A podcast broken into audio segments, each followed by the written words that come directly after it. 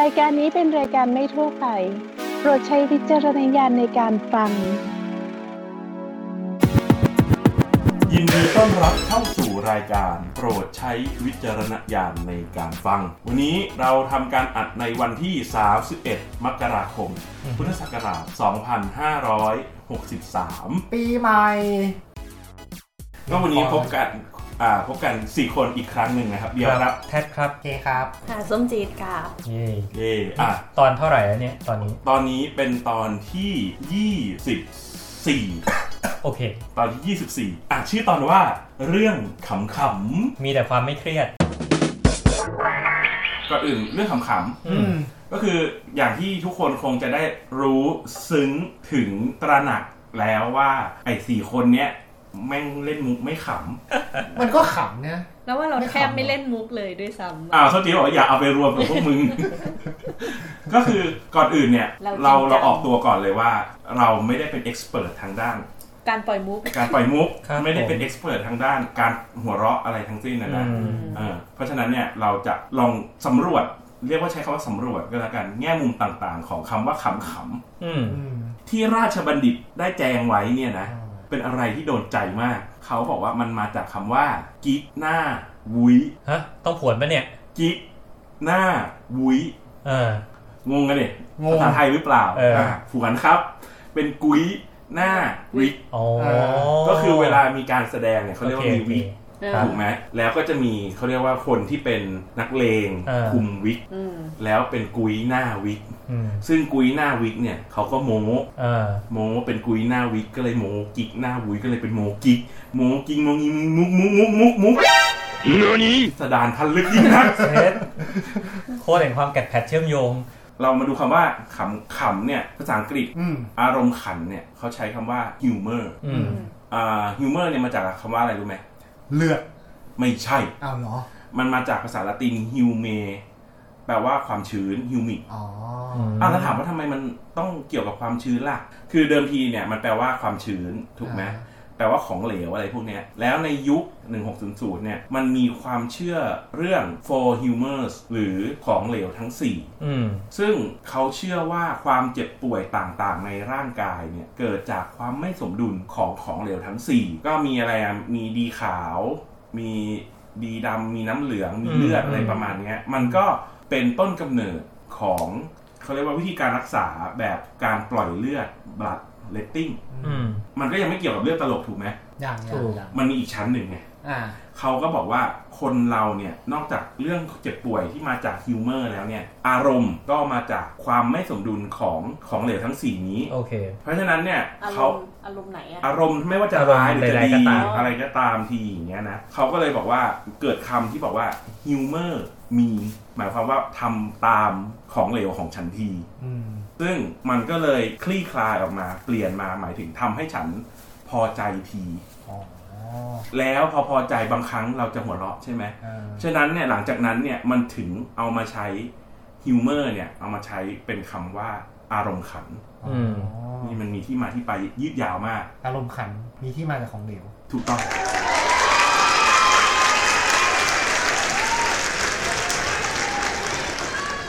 ถ้าดูในคนเนี่ยเวลาหัวเราะเนี่ยมันต้องใช้อย่างที่บอกก็คือกล้ามเนื้อกระบังลมแล้วก็กล้ามเนื้อหน้าอกกับซี่โครงมีการขยับเพื่อให้มีลมเนี่ยออกมาจากปอดโดยที่เคบอกว่าเป็นจังหวะเป็นไม่อะไรนะไม่เป็นจังหวะมันคือเป็น irregular ก็คือจะไม่ได้เป็นจังหวะทีนี้พอลมออกมาปุ๊บมันก็จะผ่านกล่องเสียงแล้วกล่องเสียงตัวนี้ก็จะถูกลมที่ค่อนข้างมีแรงดันค่อนข้างสูงคือคนจะไม่หัวเราะใช่ไหมแต่เวลาหัวเราะได้คือลักษณะมันเป็นลมที่แบบกระชั้นแล้วก็เป็นแรงดันสูงแต่ว่าระยะไม่ยาวมากเป็นกระตักกระโตอย่างเงี้ยเวลาทำเสียงดนตรีอ่ะแล้วถ้าเราสังเกตดูเวลาเราหัวเราะเนี่ยบางครั้งเราจะถ้าขำมากๆเนี่ยพูดไม่ได้หายใจไม่ออกเอาออกเบรสหายใจไม่ทันมันเป็นเหมือนกับเป็นพฤติกรรมที่เราเกือบจะควบคุมไม่ได้ครับบางคนก็ยังหยุดยากเลยไม่ได้แล้วก็มีคนที่แบบว่าหัวเราะจนกระทั่งเป็นอัมพาตครึ่งซี่เนอะ ออกซิเจนไม่พอเลี้ยงสมองคือพอมันหัวเราะแล้วมันเป็นความดันมีแรงดันไงทำให้เกิดอาการบาดเจ็บทางสมองมีการหัวเราะแล้วสลบขาดอากาศหายใจเป็นไปได้ถูกไหมหัวเราะแล้วสำลักปกติขึ้นมีการหัวเราะแล้วโดนกระทืบอันนั้นก็ปกติคือมันเหมือนกับว่าจริงๆแล้วเป็นพฤติกรรมที่แบบว่าเสี่ยงอันตรายเสี่ยงอันตรายอ่ะคือสมมุตินะว่าเราอยู่ในทุ่งหญ้าซาวันนาล้อมรอบไปด้วยผู้ล่าที่มีเขี้ยวเล็บความเร็วแล้วก็ความแข็งแรงเนี่ยเหนือกว่าเราทุกอย่างแล้วเราไปหัวเราะเอิ๊กอาร์อยู่เนี่ยเราทำไมถึงเป็นสิ่งที่ทำให้มันเป็นพฤติกรรมที่ยังคงอยู่จนถึงทุกวันนี้แล้วอย่างที่บอกคงอยู่ในสัตว์หลายๆชนิดมายาวนานกว่า80ล้านปีคาดว่าคิดว่าทำไมมันถึงเป็นพฤติกรรมที่สำคัญที่ธรรมชาติเลือกที่จะเก็บเอาไว้ความขำเนี่ยมันในแง่ของการสื่อสารเนี่ยมันเป็นยังไงในหนูและในคนรวมถึงในสัตว์ที่เรารู้อยู่แล้วว่าหัวเราะเนี่ยนะเราพอจะคาดได้ว่ามันคือการสื่อสารว่าสถานการณ์เนี้ยหนึ่งไม่มีอันตรายเป็นการเล่นกันคือเวลาหัวเราะเนี่ยมักจะหัวเราะต่อเมื่อมันเล่นกันตามธรรมชาตินะพวกลิงหรือแม้แต่เด็กก็ตามทีหนูก็เหมือนกันคือหนูเนี่ยมันก็หัวเราะตอนที่คนไปเล่นกับมันแล้วมันก็เกิดความสบายใจแฮปปี้ใช่ไม่รู้สึกว่าโดนเตะอะไม่โดนใช่เพราะฉะนั้นพอเวลาคนเอามือออกเนี่ยถ้ามันยังอยากจะสนุกอยู่เนี่ยมันเลยแบบบางทีเนี่ยขอให้ไปจักรจี้มันต่อทีนี้ถามว่าในคนทำไมผู้หญิงถึงชอบผู้ชายตลกเพราะเป็นการสะท้อนถามใหม่คนเนี่ยสิ่งมีชีวิตที่เรียกว่าคนเนี่ยคิดว่าอะไรที่เจ๋งสุดสกิลการเข้าสังคมป่ะสมองถูกต้องมุกตลกต้องใช้สมองอันนั้นๆใช้สมองใช้สมองนั่นต้องใช้แล้วหรอ intelligence ที่แสดงว่าพวกเราที่เล่นมุกตลกที่มันไม่ก็คือเป็นพิจารณาตัวเองเราพิจารณาตัวเองดูเราก็เลยตอบว่าเป็นสกิลการเข้าสังคมส้มจีพยายามไม่ทำร้ายจิตใจเราส้มจีมีสกิลในการเข้าสังคมส้มจีไอ้ที่นั่งอยู่ตรงนี้ก็โซเชียลลี่อควอร์ดกันทั้งนั้นนะประมาณนึงคือมันเราจะเห็นได้ว่าการที่สร้างมุกตลกกับการที่หัวเราะมุกตลกกับการเข้าใจมุกตลกอาศัย intelligence แล้วเกิดอะไรมีคนสำรวจอีกมีคนสำรวจพบว่าคนที่เล่นมุกแล้วตลกมักฉลาดแต่คนที่เป็นคนตลกเล่นมุกบ่อยๆแต่คนไม่ขำมักจะฉลาดไม่เท่าเอ๊นี่ก็เป็นการฉลาดในการใช้คำอันนี้คือดูจากตัวเลขสถิติครับไม่ได้ว่าจะโจมตีใครทีนี้เนี่ยถ้าเราลองย้อนกลับไปถึงเรื่องsexual dimorphism นะฮะ sexual dimorphism เนี่ยถ้ามีการแตกต่างกันมากๆเนี่ยมันจะสามารถบ่งบอกว่าเผ่าพันธุ์นั้นเนี่ยเป็น polygyny หรือเป็น polyandry อะไรเนี่ยคือก่อนอื่น monogamy แปลว่าผัวเดียวเมียเดียวครับแล้ว poly แล้วมันมี polygamy ก็คือมีการหลายเล่มนั่นเองหลายเมียหลายผัวนี้ polyandry andro ก็คือผู้ชาย polyandry ก็คือมีผู้ชายหลายคน polygyny ก็คือ gyny ก็ผู้หญิงก็คือผู้หญิงหลายคนการที่ถ้าเกิดว่ามันไม่ค่อย dimorphism นะถ้ามันไม่ค่อย dimorphism นะตัวผู้ตัวเมียมีมวลใกล้ๆกันมักจะเป็นแบบไหนครับmonogamy ใช่มักจะเป็น monogamy ยกตัวอย่างเช่นหงส์เราจะเห็นภาพหงส์หรือห่านเนี่ยอยู่คู่กันว่ายน้ำเป็นคู่ซึ่งจริงๆแล้วก็มีการอยากที่เราคุยเรื่องความรักแล้วจริงๆก็จะมีการคบชู้แต่มันเป็นเรื่องปกติแต่ว่าจะไม่ประเจิดประเจ้อทีนี้คิดว่ามนุษย์ เป็นโมโนแกมีไหมในธรรมชาติไม่เพราะว่าไม่งั้นมันจะมีไดมอร์ฟิซึมไปทำไมถูกไหมเราคิดว่าเป็นโมโนอะไรเป็นโพลีอะไรโพลีแอนดรีหรือโพลีจินีถูกต้องก็คือหนึ่งผัวหลายเมียคือเคยอ่านพวกประวัติศาสตร์อะไรเงี้ยมันก็พูดถึงสังคมวัฒนธรรมที่มันเป็นมาตุลักนิยมที่แบบผู้หญิงเป็นหัวหน้าเผ่าควบคุมทรัพยากร แต่ส่วนใหญ่พวกนี้ก็จะไม่เหลือรอดมาจนถึงยุคโมเดิร์นได้มันก็จะหายไปตามกาลเวลาเหมือนกับเป็นสิ่งที่เกิดขึ้นได้ยากในกลุ่มสปีชีส์ของโฮโมเซเปียนเพราะว่าอย่าไม่นับเรื่องการตั้งครรภ์นะแม้กระทั่งการใช้ชีวิตปกติอย่างทุกวันนี้ทุกเดือนเนี่ยมันก็จะมีช่วงที่แบบสมมุติเลสเซว่า4เดือนเนี่ยอาทิตย์นึงคือโคตรอ่อนแอเลยนะคือเป็นแบบ1ใน4ของช่วงเดือนเลยอ่ะเรียกว่า1ใน4ของชีวิตมีช่วงอ่อนแอใช่แบบลีกมากๆต้องการการต่อจากสังคมเมโนพอสและหลังจากเริ่มคือเรายังไม่นับไอ้ช่วงเวลาก่อนหน้านี้ที่มีอารมณ์ขึ้นลงด้วยนะมันเป็นช่วงเวลาที่ยอมรับตรงๆว่าบางทีอ่ะการตัดสินใจบางอย่างในช่วงเวลานั้นน่ะก็รู้สึกว่าทำอย่างนั้นไปทำไมมันเกิดจากก็เป็น sexual dimorphism ของ Homo sapiens นะครับวันนี้เราพูดในมุมมองวิทยาศาสตร์และข้อมูลที่มีอยู่คือถอยมา91คือเราจะมันเดินแบบใกล้เหี่ยวไปเรื่อยต้องถอยมา91เราพูดอย่างนี้นะเรามองว่าลักษณะทางกายภาพเหมือนกับน้ำหนักมันเรามีเครื่องชั่งอยู่เนี่ยเราไปเหยียบบนเครื่องชั่งเนี่ยนะบางทีเครื่องชั่งอาจจะแม่นบ้างไม่แม่นบ้างแต่ถ้าเกิดว่าเราชั่งจำนวนผู้ชั่งเยอะๆมันจะสร้างเทรนด์ขึ้นมาใช่ไหมเราจะเห็นว่าโอเคผู้ชายตัวหนักกว่าผู้หญิงแนวโน้มเป็นอย่างนี้แต่ว่ามันไม่ได้หมายความว่าผู้ชายดีหรือเลวกว่าผู้หญิงหรือมีคุณค่าสูงส่งหรือต่ำต้อยกว่าผู้หญิงมันเป็นคือตามธรรมชาติเนี่ยเราพูดไปตามธรรมชาติก็คือว่าลิงประเภทเนี้ยตัวผู้มันเข็นฆ่ากันเพื่อแย่งตัวเมียแล้วพอตัวผู้มันแย่งตัวเมียได้เนี่ยตัวเมียอาจจะเลือกไม่ผสมพันธุ์กับตัวผู้ตัวนั้นก็ได้แต่ตัวผู้เนี่ยเสีย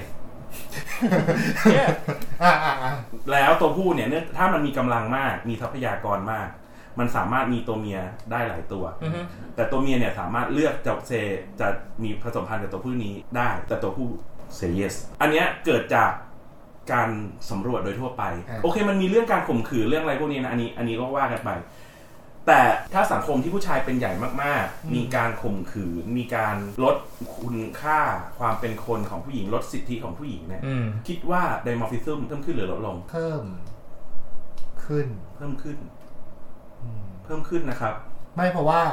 ไดมอร์ฟิซึมเพิ่มขึ้นเพราะว่าตัวเพศเมียก็โดนคัดเลือกให้อ่อนแอลง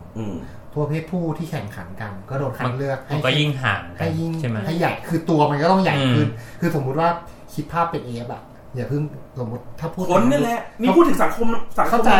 ที่อยู่ในช่วงเวลาที่มีการจดบันทึกทางประวัติศาสตร์เลยนะคือเข้าใจแต่ว่าเพื่อให้สบายใจที่จะพูดถึงมากโอเครู้สึกแบบใกล้เหวเหลือเกินแล้วก็ถอยมาถูแล้วพูดถึง AF อย่างเงี้ยถ้า AF คือถ้าเป็นสิงโตก็ได้สิงโตที่มันแข่งกันอ่ะสิงโตเพศผู้มันก็ต้องแข่งกันตัวใหญ่แข่งกันมีพละกำลังเพื่อคุมฮาเร็มของเพศเมียที่จะโดนขัดให้มันตัวเล็กลงเป็นปกติแล้วถ้าเกิดสังคมของมนุษย์กูจะพูดถึงมนุษย์ถ้าสังคมของมนุษย์ใดๆก็ตามที่มีการให้สิทธิเท่าเทียมมันโดยธรรมชาติแล้วเนี่ยทำให้ไดมอร์ฟิซึมลดลงการคัดสรรใช่เพราะว่าทีนี้เพศเมียเนี่ยถ้าว่ากันตามกายภาพ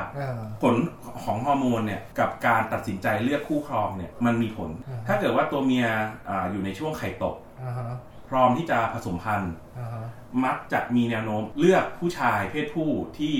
ขนดกมีกล้ามเนื้อเป็นมัดมีกรามที่คมเทสโทสเตอโรนเป็นตัวแสดงออกถึงเทสโทสเตอโรนแต่ในเวลาที่ฮอร์โมนเพศหญิงต่ำลงเนี่ยมักจะเลือกตัวผู้ที่มีความเป็นเฟมินินมีความมีหน้าตาอ่อนโยนลงซึ่งถ้าลองดูถ้าเกิดว่าสังคมเนี่ยไม่มีความเขาเรียกว่าไม่มี stability ไม่มีความถ้าสังคมที่ไม่มีความเสถียรไม่มีความแน่นอนไม่รู้ว่าพรุ่งนี้จะตายวันตายพรุ่งไม่รู้ว่าพรุ่งนี้ที่ดินที่เราถือครองอยู่อสังหาริมทรัพย์ที่เราถือครองอยู่จะถูกยึดไปหรือเปล่ามันจะเพศหญิงเนี่ยจะถูกกระตุ้นให้สืบพันธุ์เลือกเพศชายที่มีความเข้มแข็งมีการแสดงออกถึงเทสโทสเตอโรนส่วนเพศชายมีหน้าที่ say yes ถ้าสังคม มีความสงบสุขมีเสถียรภาพใน1เดือนเนี่ยผู้หญิงจะมีฮอร์โมนทางเพศสูงมากขึ้นเนี่ยเฉพาะช่วงที่ตกไข่ใช่ไหมชั้นที่เหลือเนี่ยเป็นช่วงที่ผู้หญิงจะมองหาเพศชายที่มีลักษณะเฟมินีนมีอัตราการเผาผลาญใกล้เคียงกันมีคนเคยสำรวจว่าเพื่อนที่สนิทสนมกันเนี่ยมักจะมีอัตราการเผาผลาญพลังงานใกล้เคียงกันเพราะว่าข้อสมมติฐานนี้ใช้กับกลุ่มนี้ไม่ได้คือถ้าเราดูจากสถิติเนี่ยเพราะว่าถ้าเกิดว่าเขาเรียกว่าเมตาบอลิซึมใกล้เคียงกันเนี่ยมันจะมักจะทำกิจกรรมใกล้เคียงกันก็แน่สิเกิดเวลาชวนไปแดกแล้วคงไม่แดกด้วยมันก็จะเป็นเพื่อนกันไม่ค่อยรอดเพราะฉะนั้นเนี่ยมันเลยทำให้คนที่สนิทกันเนี่ยมักจะมีอะไรที่เหมือนกันเยอะๆถูกต้องไหมเพราะฉะนั้นเนี่ยการที่ถ้าเกิดว่าเป็นสังคมที่1เจริญแล้วมีอารยธรรมมีการที่แลกเปลี่ยนสื่อสารกันเกินไปกว่าความการขึ้นลงของฮอร์โมนและก็ความต้องการความปลอดภัยอาหารเอาตัวรอดพวกนี้ผู้หญิงมักจะเลือกผู้ชายที่ใจดีคุยกันรู้เรื่องมีความมีเมตาบอลิซึมใกล้เคียงกันถ้าตีความไปทางกายภาพเหมือนดาราเกาหลีฮะใช่ก็คือสังคมเขาเจริญแล้วปลอดภัยแล้วนั่นเองหน้าตาเริ่มจะแบบว่ายังดูมีความก้ำกึ่งระหว่างผู้หญิงกับผู้ชายสามารถเป็นอะไรนะผัวออกสาวได้มันก็มีเท่ากับมันแสดงว่ามีไดมอร์ฟิซึมต่ำลงด้วยคือเนี่ยสถิติมันจะเทรนด์เนี่ยมันจะบอกเลยว่ามันจะฟ้องเลยว่ามันเกิดอะไรขึ้นว่าสังคมนั้นมีความดิบเถื่อนแค่ไหนใช่ไหมสังคมที่มีความดิบเถื่อนสูงก็จะมีเซ็กชวลไดมอร์ฟิซึมที่รุนแรงสังคมที่มีความดิบเถื่อนต่ำมีอารยะมีความปลอดภัยมีความเสมอภาคก็จะมีเซ็กชวลไดมอร์ฟิซึมที่เบาบางลงเกิดโพแปลกๆได้อันนี้เราพูดถึงหัวเราะในแง่ของการสื่อสารจะเข้ามาอย่างนี้ได้ไงวะมาทางนั้นได้ไงเลยมาไกลมากนั่นน่ะสิกลับมาเรื่องขำๆโอ้เมื่อกี้เกือบถึงไม่บอกรู้สึกเหมือนยืนอยู่ที่เหวตลอดเวลามันมี2เหวด้วยนะที่มันจะวิ่งเข้าไปโอ้โหถ้าไม่แต่เราก็บอกอยู่บ่อยๆนะถ้าเกิดที่สิ่งที่พูดไปเนี่ยถ้าเกิดว่ามันคุณมีสถิติหรือมีข้อเท็จจริงที่ขัดแย้งกันเนี่ยที่มาโต้แย้งมาคุยกันได้คุยกันได้เพราะจริงรายการเราก็เปิดกว้างพร้อมที่จะคุยกับทุกคนย้ำอีกครั้งว่าเป็นแค่ไม่ได้เป็นเอ็กซ์เพิร์ทเลยไม่ได้คนเดียวเป็นแค่คนที่มีความสนใจใคร่รู้ในเรื่องพวกนี้แล้วก็ศึกษาเท่าที่ข้อมูลพอจะเข้าถึงได้อันเนี้ยเราหัวเราะเพราะการสื่อสารหัวเราะเพราะเป็นวิวัฒนาการต่อมาเราลองดูไปที่กลไกที่มันลึกไปกว่านั้นอีก1ขั้นยังจะมีลึกกว่านี้เหรอมันต้องมีอยู่แล้วสมองส่วนไหนทำให้คนหัวเราะสมองส่วนหน้าเยี่ยมมากครับเหมือนกับแบบว่าคุณแค่อยู่แถวไหนคุณแค่อยู่ในประเทศไทยเย้คงจะไปสู่เอาคือมีหญิงสาวคนหนึ่งเขาเป็นโรคชักกระตุกเขาเรียกว่าอะไรนะสเปซึมลมชักเขาเป็นลมชักทีนี้เขาก็มีการผ่าตัดด้วยการเหมือนกับแย่แท่งเหล็กเข้าไปไม่เขาเปิดโลโบโตมีเขาเปิดสมองแล้วเขาก็จะผ่าสมองส่วนที่บาดเจ็บออกก็จะดีกว่าโลโบโทมีนิดนึงไม่วิธีนี้คือวิธีที่โอเคไงแต่ทีเนี้ยเขาจะผ่าออกยังไงเขาต้องผ่าออกโดยที่ไม่เอาส่วนที่เป็นอันตรายที่จำเป็นที่หรือที่กระทบกระเทือนชีวิตในด้านอื่นไปด้วยเวลาเขาผ่าเนี่ยเขาก็ใช้เหมือนกับเป็นโพลไฟฟ้าจี้ไปที่สมองตรงนี้คุณรู้สึกไหมอะไรประมาณเนี้ยแล้วเพื่อที่จะตัดเฉพาะส่วนที่จำเป็นต้องตัดจริงๆปรากฏว่าไปจี้จุดหนึ่งมีขนาดประมาณ2ตารางเซนติเมตรอะไรประมาณนี้นะจี้ปุ๊บแม่งคนไข้ขำเด็กผู้หญิงคนเนี้ยขำพี่หมอเฮ้ยขำอะไรวะเขาก็ถามนี่คุณขำอะไรเขาบอกไม่รู้เหมือนกันพวกคุณน่ะตลกหมอแม่งตลกว่ะเฮ้ยจี้ใหม่อ่ะขำอีกเว้ยเขาก็ให้ดูคืออันนี้จี้สมองไม่ได้จี้เอวใช่ไหมจี้สมองโอเคจี้สมองเลยเปิดแล้วตอนนี้เปิดแล้วจังหวะนี้ก็ได้เหรอพอจี้สมองปุ๊บเขาขำอีกดูรูปม้าอยู่ก็ถามว่าทำไมตลกเอ้ยม้าแม่งตลกหมอก็ดูตลกอะไรก็คือเป็นสมองส่วนที่ทำให้ หัวเราะมีชื่อหรือยังนะครับอันนี้จดมาชื่อว่าfrontal superior gyrus ข้างซ้าย frontal superior gyrus ข้างซ้ายก็แปลว่าสมองส่วนหน้ากรีบใหญ่ข้างซ้ายนั่นแหละมันต่างแต่โคตรก็อยู่สมองส่วนหน้าตรงเฮ้ยเพิ่มของว่าข้างซ้ายเลยไม่มันละเอียดขึ้นมันแล้วมันเป็นพื้นที่แค่2ตารางเซนติเมตรตรงนี้เท่านั้น2ตารางเซนเลยนะไม่เชื่อกับบ้านเราไปลองได้นะครับเหมือนบอกว่านิ้วแต่บอกว่าเป็นเล็บนิ้วก้อยอะไรเงี้ยไม่ใช่นิ้วกลางจ้ะต่อฟอนทัลซูเปอร์เรียใจรักคือเขารู้แล้วแหละว่าตรงเนี้ยถ้าเกิดถูกกระตุ้นเนี่ยมันจะขำคำถามต่อมาก็คือข้างขวาขำไหมไม่ใช่เขาคำถามต่อมาคือทำไงให้ตรงนี้มันถูกกระตุ้นล่ะเพราะสมองมันไม่ได้ทำงานโดยการเราเป็นทีละจุดฟ้าไปจิ้มเป็นทีละจุดใช่ไหมเวลาเราทำพฤติกรรมอะไรเนี่ยมันจะมีสมองหลายๆส่วนที่ทำงานพร้อมๆกันเพราะฉะนั้นเนี่ยไอ้พวกซูโดไซน์ที่มันบอกว่ามนุษย์ใช้สมองแค่ 10% การกระตุ้นสมองให้ครบ 100% แล้วทำให้เกิดการกลายเป็นลูซี่ขึ้นมาเนี่ยมันบูชิตทั้งนั้นนะครับอย่าไปเชื่อพอฟังแล้วก็สงสัยว่าเฮ้ยสมองของมนุษย์อันนี้มันเป็นการทดลองที่มีค่าตัวอย่างเท่ากับ1ค่า n เท่ากับ1อยากจะเป็น n ที่2มั้ยนั่งตั้งข้อสงสัยไงว่าก็จริงแต่ว่าเขาคงทดลองหลายครั้งเนี่ยที่ n เท่ากับ1ก็ตามแต่เคเสนอว่าเฮ้ยของคนอื่นมันอาจจะไม่ได้อยู่ตรงจุดนี้ก็ได้นะมันอาจจะอยู่ฟอนทัลโลบทั้งหมดแต่คือเขาใช้การอนุมานประมาณนี้ได้แต่ด้วยข้อมูลเท่าที่เรามีก็ต้องยอมรับว่าเท่านี้ก็เท่าที่จะมีได้แล้วนะมันมีการทำการสำรวจครับมันมีการทำการสำรวจครับมีการทำการสำรวจเขาบอกว่าผู้ป่วยที่มีอาการบาดเจ็บที่สมองสมองส่วนหน้ามักจะไม่ชอบมุกเล่นคำใช่แต่ชอบมุกเขาเรียกว่าอะไรนะ Schadenfreude Schadenfreude แปลหน่อยครับ Schadenfreude เป็นภาษาเยอรมันนั่นไงไม่ใช่ภาษาอังกฤษด้วยซ้ำต่อแปลว่าการมีความสุขเมื่อเห็นผู้อื่นเจ็บตัวหรือตลกเจ็บตัวนั่นแหละตลกเจ็บตัวคือมันเป็นสากลมากนะเข้าใจเพราะว่าอย่างชาลีแชปลินเนี่ยเทพแห่งคอมเมดี้เลยเนี่ยแล้วเขาก็มีการสำรวจสมองในหลายๆรายแล้วเขาก็พบว่าสมองส่วน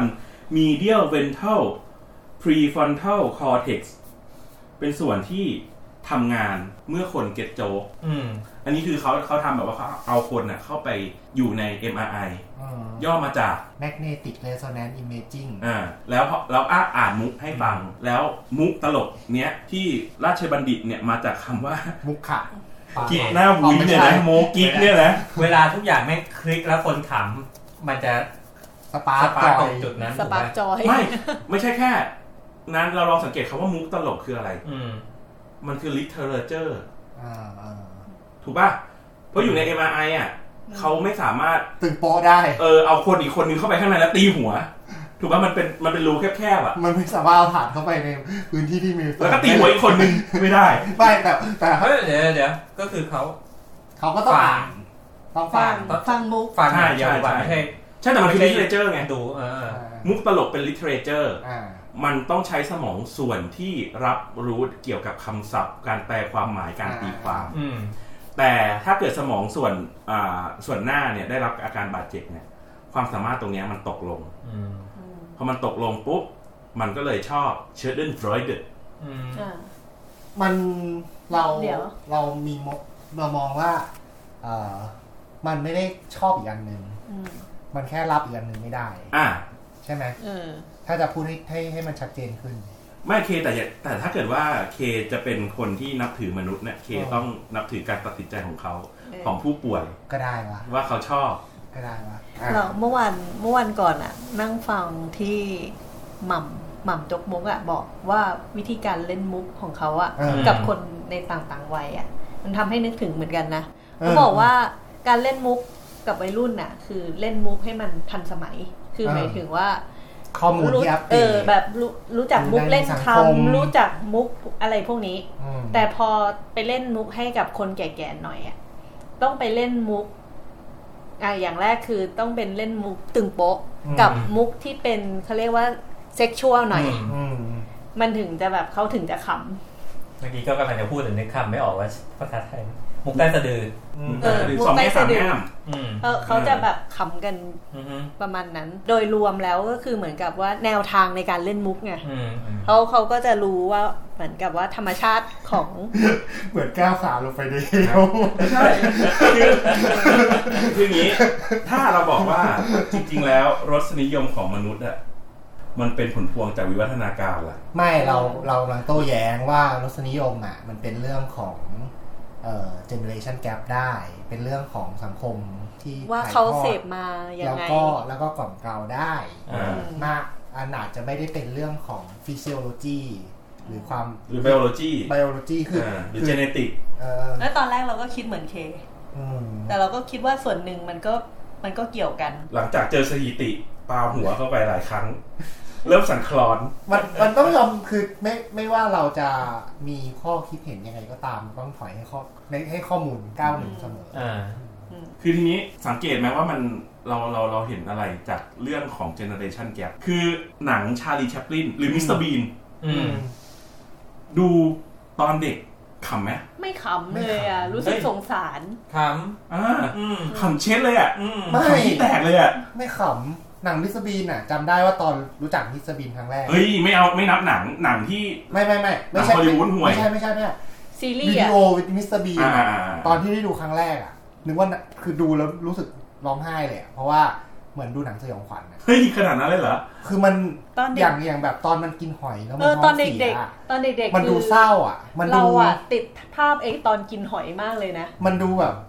มันดู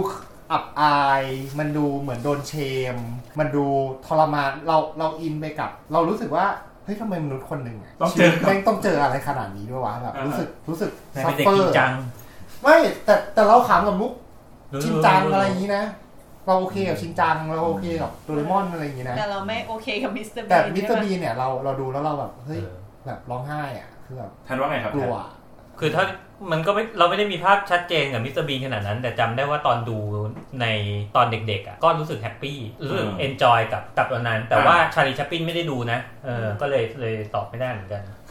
มันจะมีอีกตอนนึงจะเริ่มมาขำมิสเตอร์บีนน่ะตอนโตแล้วมันจะมีตอนเด็กๆที่แบบว่านั่งดูนอกจากไอ้ตอนหอยแล้วอ่ะมันจะมีตอนที่แบบนั่งอยู่ในสวนสาธารณะแล้วก็แบบหยิบแซนด์วิชขึ้นมาแล้วทุกอย่างเลยหยิบออกมาจากรองเท้าอะไรเงี้ยแล้วคือจะรู้สึกว่าอีอ่ะคือตอนสำหรับเราอ่ะเรามองว่าเรามองย้อนกลับไปแล้วก็ตั้งสมมติฐานกับตัวเราในสมัยเด็กก็คือว่าเด็กมันยังแยกแยะสมัยเด็กอ่ะเด็กคนนั้นน่ะมันยังแยกแยะความจริงจังของเรื่องที่สื่อในจอไม่ได้มันยังแยกแยะไม่ออกว่ามนุษย์จริงๆมันไม่เป็นอย่างนี้หรอกมันยั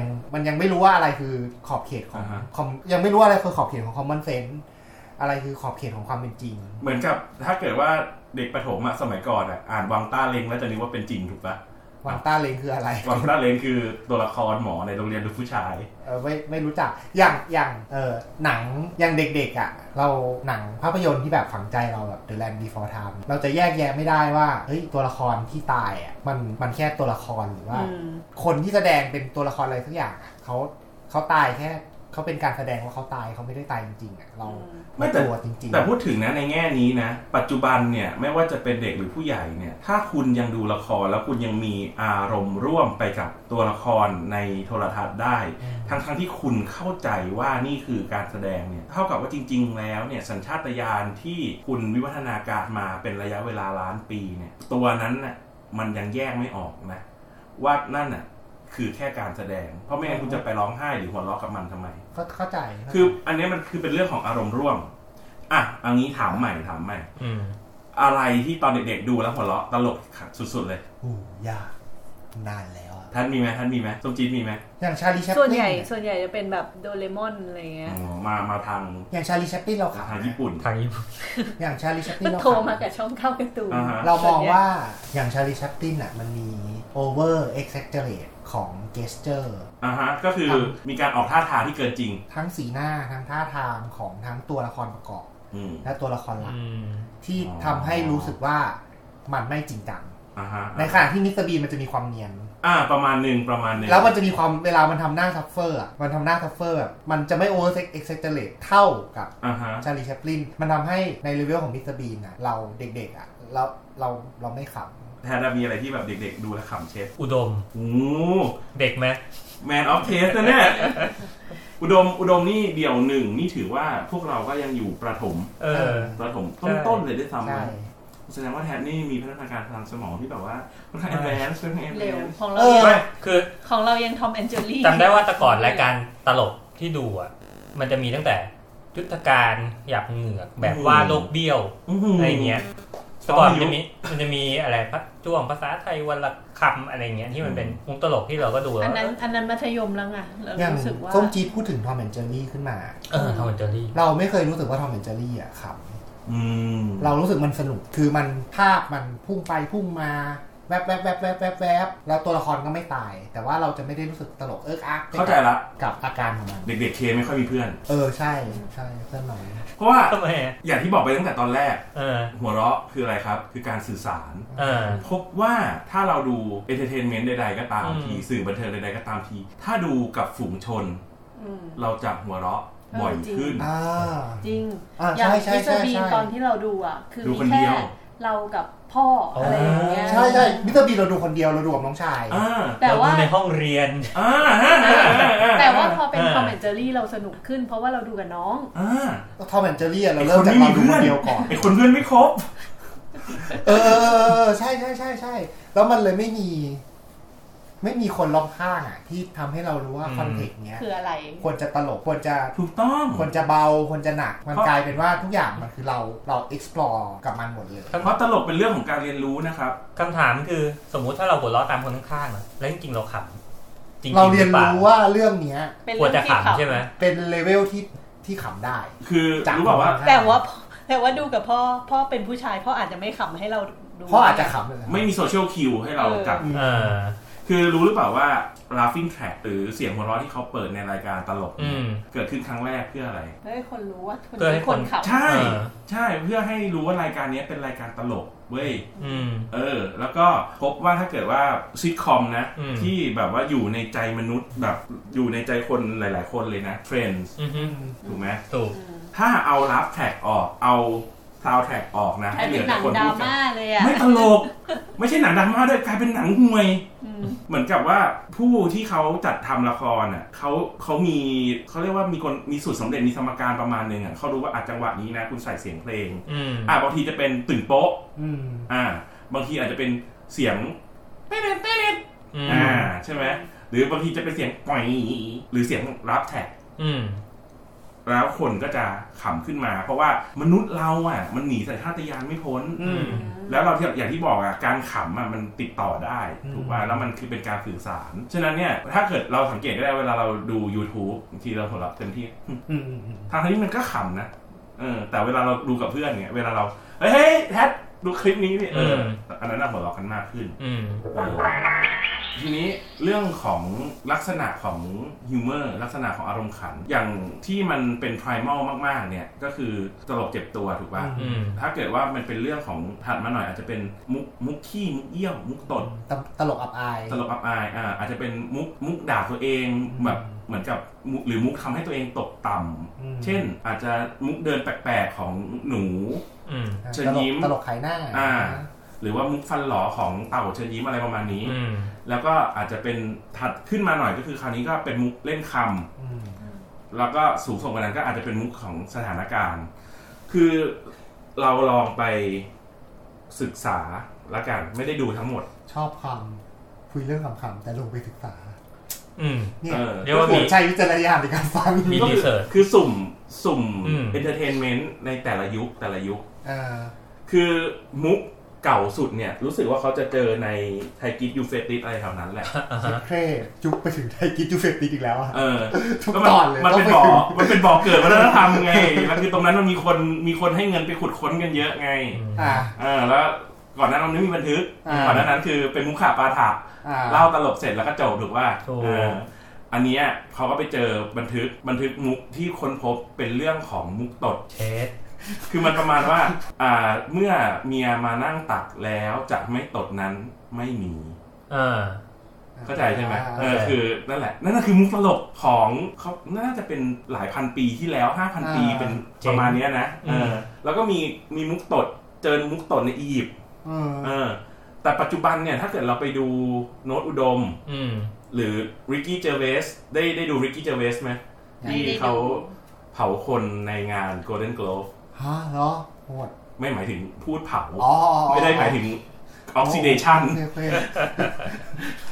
ตกใจหมดเลยเห็นแบบไฟลุกเลยแบบเป็นอกไก่เลย2020แล้วเว้ยก็แบบเล่นมายากลอะไรอย่างนี้แล้วผิดพลาดก็คือมันก็จะทำให้เห็นว่าเมื่อเวลาผ่านไปความซับซ้อนของหมูก็เปลี่ยนไปแต่ลักษณะจากตั้งแต่เด็กมาจนโตอ่ะมันจะเป็นเหมือนกับเอาวัฒนธรรมของมันประวัติศาสตร์มนุษย์อ่ะมาย่อให้เหลือ1ชั่วชีวิตคนคือเด็กๆเนี่ยก็คือจักรจี้ใช่ไหมคือจักรจี้เนี่ยมีทั้งเด็กและสัตว์ถูกป่ะมีทั้งคนและสัตว์ก็คือดึกดำบรรพ์มากใช่ไหมต่อมาเนี่ยเราชอบทอมแอนด์เจอรี่ชอบชาร์ลีแชปลินชอบมิสเตอร์บีนในบางคนนะในที่นี้มี2คนไม่ชอบเพราะอะไรมันเป็นตลกเจ็บตัวมันเป็นตลกฟิสิคอลใช่ไหมแล้วโตขึ้นมาหน่อยตอนประถมชอบเล่นคำผวนเป็นตลกเล่นคำแล้วโตขึ้นมาหน่อยคราวนี้ต้องเป็นตลกสถานการณ์ต้องไปดูโน้ตอุดมต้องไปดูตลกฝรั่งต้องไปดูรายการตลกญี่ปุ่นเพื่อให้ใช่ไหมมันเกิดการคิดตามเกิดความซับซ้อนเกิดเลเยอร์1เลเยอร์2ทีเนี้ยเราสังเกตอะไรไหมเราเกิดคำถามอะไรไหมว่าอะไรทำให้เรารู้สึกตลกอะไรทำให้เราหัวเราะนอกจากการจักรจี้นอกจากการสื่อสารคิดว่าในชีวิตเราหัวเราะกันช็อตไหนบ้างเพื่อนลื่นล้มอ่ะถูกอันนั้นน่ะเดียวถ้ามันเห็นคนลื่นล้มจริงเหรอก็น่าจะขำนะถ้าแต่ขึ้นอยู่กับว่าสถานการณ์ยังไงด้วยคือสมมุติว่าแท็กพูดคำนี้แล้วมองไปที่แท็กก็จะไม่ใช่ก็จะรู้สึกว่าแท็กจะขำแบบก็ไม่แท็กก็จะแบบตกใจว่าเขาล้มว่าเป็นอะไรไหมใช่ๆก็จริงแต่เดียวกูเชื่อมึงต้องแตกเสียงหัวเราะออกมาแน่นอนแบบแน่นอนเลยอ่ะเชื่อว่าอย่างเราอ่ะเราจะหัวเราะถ้าแบบแมวลื่นล้มมากกว่าคนลื่นล้มแมวล้มแมวอ้วนไม่รู้คือส่วนตัวก็เอาจริงก็ไม่ได้รู้สึกตลกกับตลกเจ็บตัวเท่าไหร่แต่ชอบชาร์ลีแชปลินชอบมิสเตอร์บีนโอเคเป็นเขาเรียกว่าเป็นสเปซิเมนของตลกเจ็บตัวเลยนะแต่ว่าตลกเจ็บตัวก็ไม่ใช่เรารู้สึกว่ามิสเตอร์บีนมันเด่นในแง่แบบบอดี้แลงเกจในการสื่อสารของมันนะไม่ค่อยมีครั้งที่รู้สึกว่ามิสเตอร์บีนเขาแบบเผชิญอุบัติเหตุด้วยตัวเองเนี่ยมันจะแบบรถโดนทับภาพจำนี่มีเนี่ยไอ้ไก่งวงยัดหัวคือจะแบบความเซ่อซ่าเบ้อบ้าไม่รู้นอมของสังคมอะไรเงี้ยมันเป็นความอับอายทีนี้เราจะเห็นว่าตลกเนี่ยขั้นถอยขั้นเถื่อนเนี่ยเป็นการตลกเพื่อแสดงให้เห็นว่า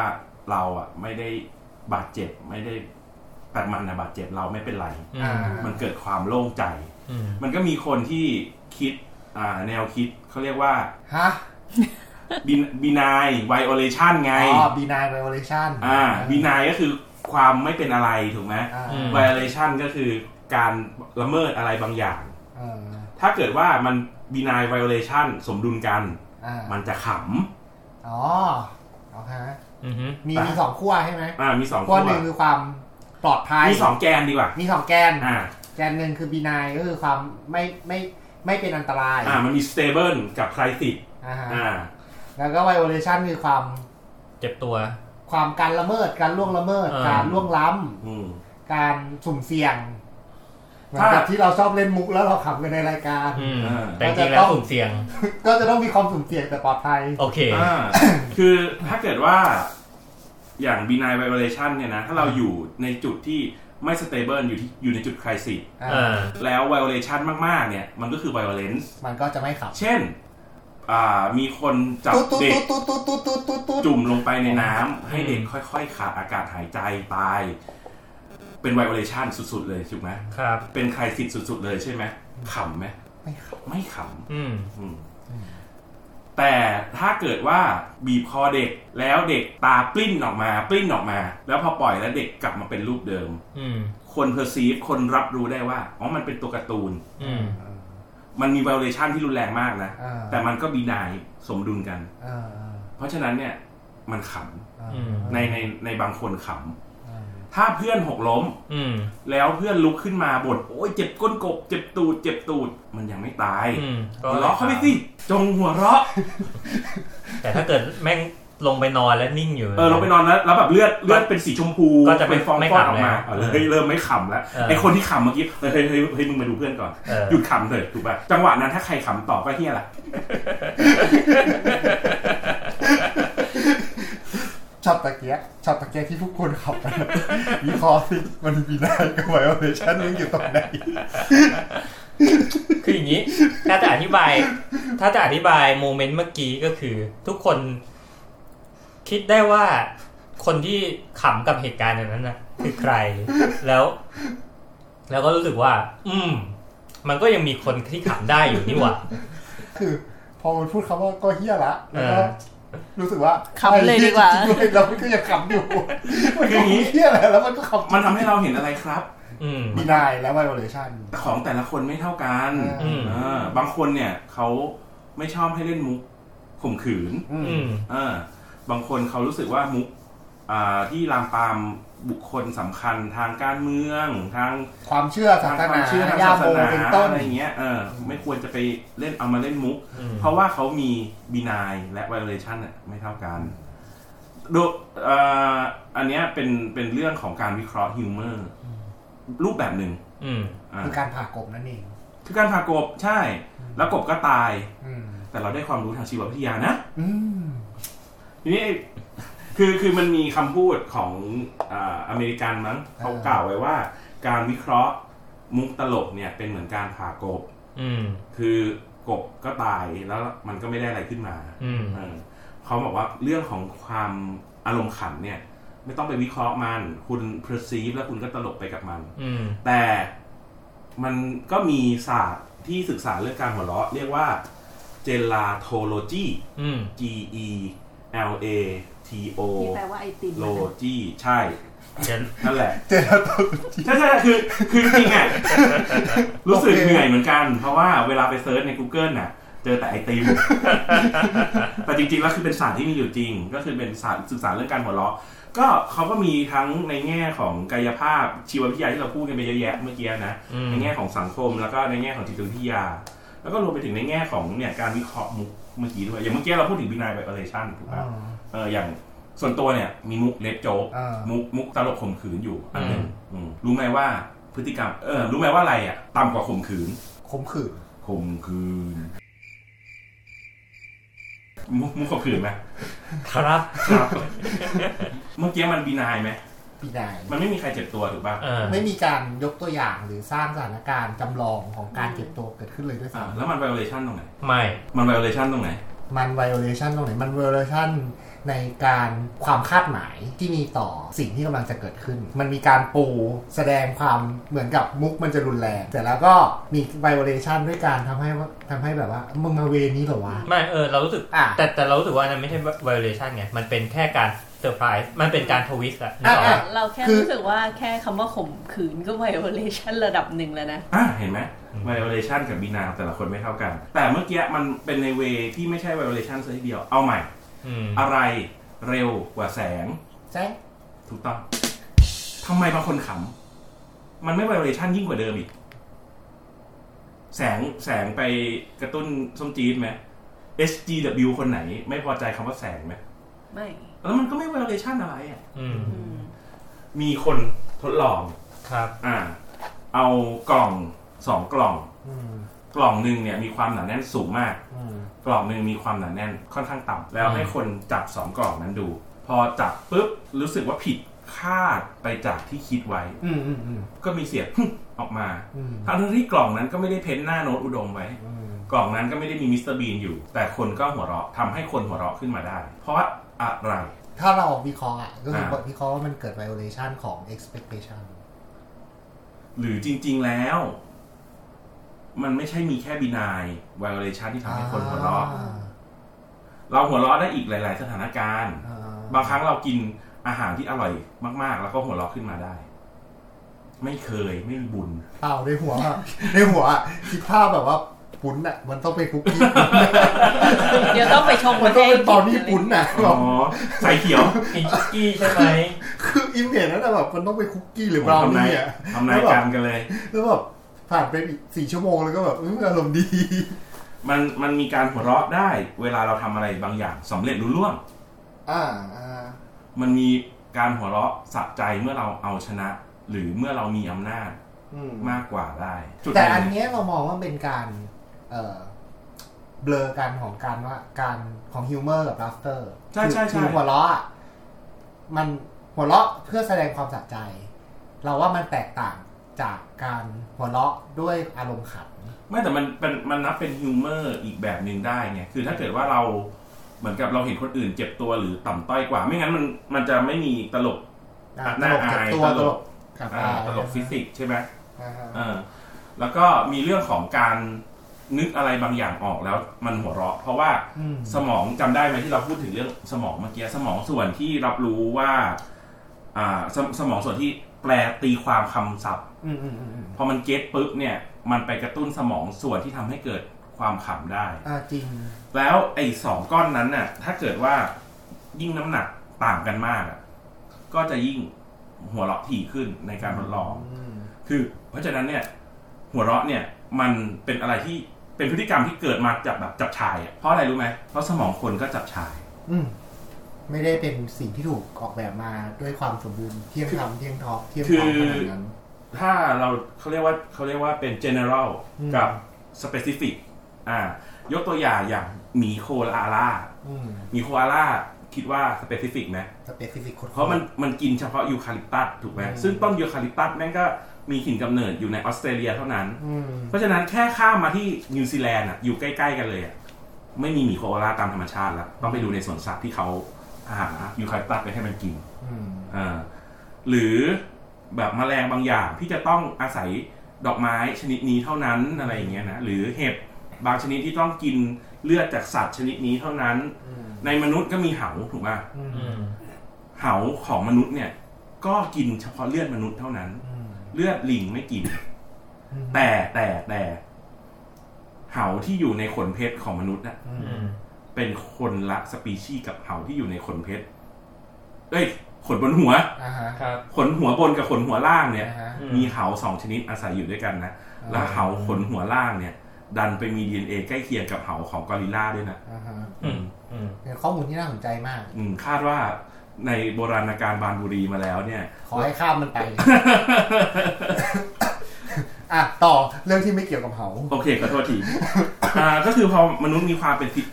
มีความไม่สเปซิฟิกมนุษย์เนี่ยมีความเป็น general หมายความว่าเมื่อเราเจอภูมิอากาศหนาวเราสามารถใช้สมองคิดหนาวแล้วทำไงมาห่มผ้าพอเราเจอในที่แห้งแล้งคิดทำยังไงคาพี่ร่มคาพี่ร่มหรือ หรือทำชลประทานไหมเราเจอพื้นที่ภูเขาสูงทำไงนาขั้นบันไดไหมเราเจอที่ที่มีสัตว์ป่าเราล่าเราเจอที่มีต้นไม้เรากินคือมนุษย์เนี่ยเลยใช้สมองเนี่ยพิจารณาเหตุการณ์และสิ่งแวดล้อมที่ประสบอยู่แล้วโอเวอร์คัมก้าวข้ามข้อจำกัดนั้นทีนี้สมองที่ถูกสร้างขึ้นมาให้สามารถที่จะคิดแปรผันได้หลายอย่างเนี่ยมันก็เลยทำให้มีการลัดวงจรได้หลายๆแบบซึ่งถ้าเกิดการขำเนี่ยโดย primal สุดเนี่ยโดยพื้นฐานสุดเนี่ยก็คือการขำจากการสื่อสารการขำจากการถูกจักรจี้เป็นการบ่งบอกถึงsocial ไม่ใช่ social power dynamic แต่เราดันคิดค้นสิ่งที่เรียกว่ามุกตลกอารมณ์ขันขึ้นมาโดยที่ส่วนหนึ่งมันคือ binary violation ใช่ไหม แต่ถ้าเราลองดูให้มัน generic มากกว่านั้นแทบจะพูดถึงเรื่องการหักมุมตรงเนี้ยใช้อธิบายได้อย่างกว้างขวางมากกว่าหักมุมคือยกตัวอย่างมุกที่เคยเล่าให้ฟังอันนี้เนี่ยเอามาจากมุกเดี่ยวไมโครโฟนมุกหนึ่งนะไม่ใช่เดี่ยวไมโครโฟนของน้องอุดมนะเป็นคอมเมเดียนต่างประเทศก็คือว่าในหมู่บ้านหนึ่งเนี่ย มีคุณตาคนหนึ่งคุณตาคนนั้นเนี่ยภรรยาได้เสียไปแล้วเขาก็เป็นอัลไซเมอร์ทุกๆเช้าเนี่ยเขาก็จะเดินไปตามบ้านแต่ละหลังนะแล้วเคาะประตูแล้วก็ถามว่าเมียฉันไปไหนเมียฉันอยู่ไหนคือหลายคนเนี่ยก็รู้สึกลำบากใจที่จะต้องถูกคุณตาปลุกทุกเช้าแต่ว่ามันก็คุ้มที่จะได้เห็นรอยยิ้มกว้างสุดๆเลยของคุณตานี่คือมุกตลกหลายคนอาจจะไม่เก็ตหรือเปล่าโดยส่วนตัวแล้วพอฟังมุกนี้ครั้งแรกเนี่ยขำปลิ้นเลยนะตลกมากเพราะว่าอันเนี้ยมันถามว่ามันหักมุมตรงไหนจะเริ่มถากกบแล้วมันหักมุมตรงไหนขึ้นต้องถามว่าคนฟังคิดว่าตลกไหมตลกไหมด้วยก่อนหรือว่าแต่ตอนแรกที่เดี๋ยวโยนไอ้บทสนทนานี้มาใส่ในกรุ๊ปไลน์เนี่ยเราตอบเลยว่าไม่เห็นตลกเลยคือเนี้ยมันตลกตรงไหนเรามาผ่ากบดูคือทำไมคุณตาถึงยิ้มนึกออกไงมีคนได้เล่าให้ฟังแล้วว่าภรรยาเสียชีวิตไปแล้วเขาก็เลยแฮปปี้ไงใช่คือแฮปปี้ทุกวันเลยคุณตามันอยากให้คือตาเนี่ยแบบรำคาญยายจะแย่แล้วไงอยากได้ยินคำนี้ทุกวันก็คือนานแล้วคือตาก็เลยแบบยิ้มทุกครั้งที่มีคนอธิบายให้ไงเมียมึงจะตายไปแล้วตาก็ตายแล้วซึ่งอันนี้ก็คือหักมุมใช่ไหมเพราะว่าเล่ามาเนี่ยเล่าโดยเหมือนจะปูไปเป็นเรื่องซึ้งใช่แต่สำหรับเราคือมันมี violation ในเรื่องของตายแล้วใช่ใช่มันเป็นการเล่นกับความตายเป็นการเล่นกับความสัมพันธ์เล่นกับนอมของชีวิตคู่ที่มีความสุขเล่นกับนอมของสังคมที่เชื่อว่าพออยู่กันไปอายุมากจะต้องรักกันแต่ว่ามันก็จะทำให้คนที่มองคริติกนอมพวกเนี้ยชื่นชอบคือคนที่วิพากษ์หรือว่าไม่เชื่อหรือว่าตั้งข้อสงสัยกับโซเชียลคอนสตรัคพวกนี้พอได้ยินมุกพวกนี้ก็จะชอบรู้สึกว่ามันตรงกับขอบเขตหรือแนวคิดของตัวเองที่ได้สื่อสารออกมาแล้วเป็นการเสียดสีค่านิยมที่มองว่าเป็นค่านิยมหลักด้วยแล้วมีใครมีมุกอะไรเตรียมมาไหมชอบนี้มากเลยวันก่อนอ่านเจอใน Facebook ชอบมากเลยที่เขียนมันเป็นโพสต์ของกลุ่มเกี่ยวกับการแพทย์กลุ่มหนึ่งครับโดยที่เขาก็โพสต์ว่าเนี่ยตอนนี้เขาที่จีนน่ะมีโรคไข้หวัดระบาดรุนแรงมากเลยแบบเป็นห่วงเขาจังก็อยากจะถามคนในกลุ่มที่แบบมีความเชื่อเหมือนกันว่าแบบเนี่ย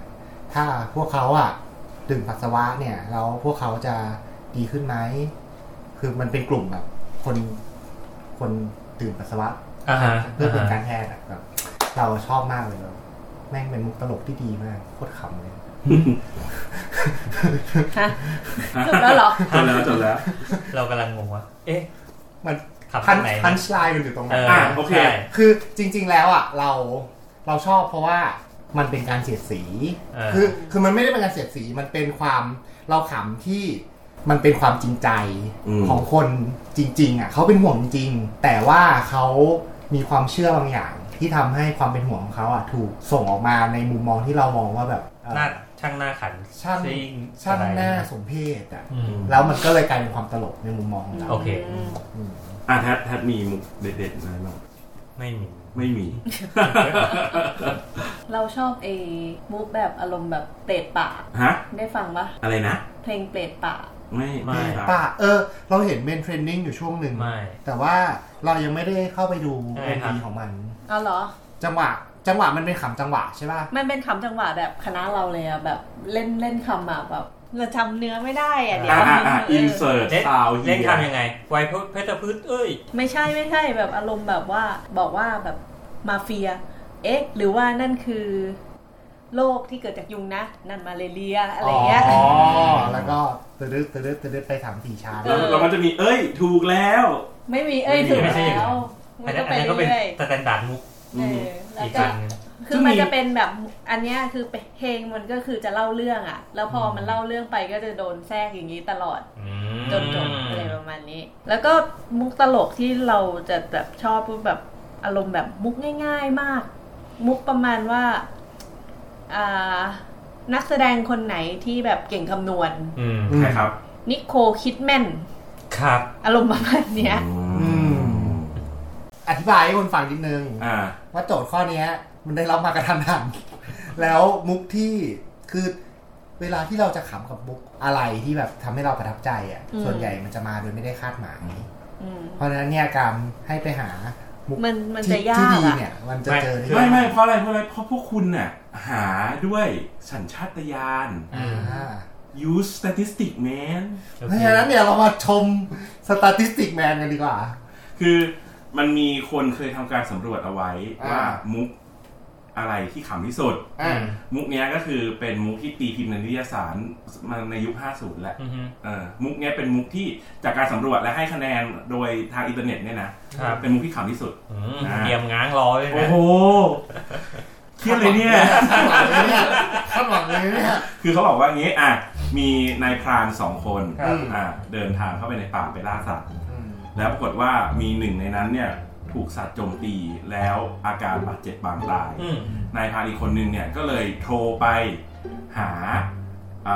แพทย์ฉุกเฉินนะทางโทรศัพท์เนี่ยเขาบอกเฮ้ยคุณหมอครับช่วยทีเพื่อนผมเนี่ยถูกสัตว์โจมตีบาดเจ็บใกล้ตายแล้วหมอบอกเอางี้ไปทำให้แน่ใจก่อนว่าเขาตายจริงหรือเปล่าแล้วสักพักเนี่ยก็มีเสียงปั้ง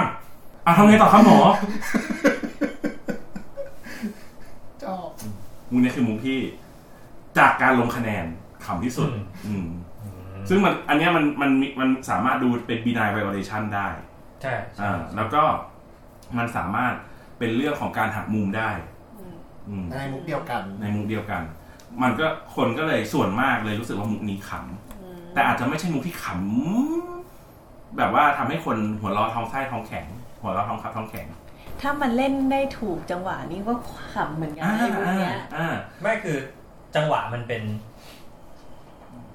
คีย์อีกอันนึงอะแต่ว่าของเดียวอะเนื่องจากว่ามันเป็นมุกในหนังสือถูกไหมเพราะนั้นเราจะบอกว่าวิธีการรับเสพสื่อมันมีผลคนละแบบกันเพราะว่าคนที่อ่านกับเมื่อกี้ที่เราฟังเดียวเล่าอ่ะ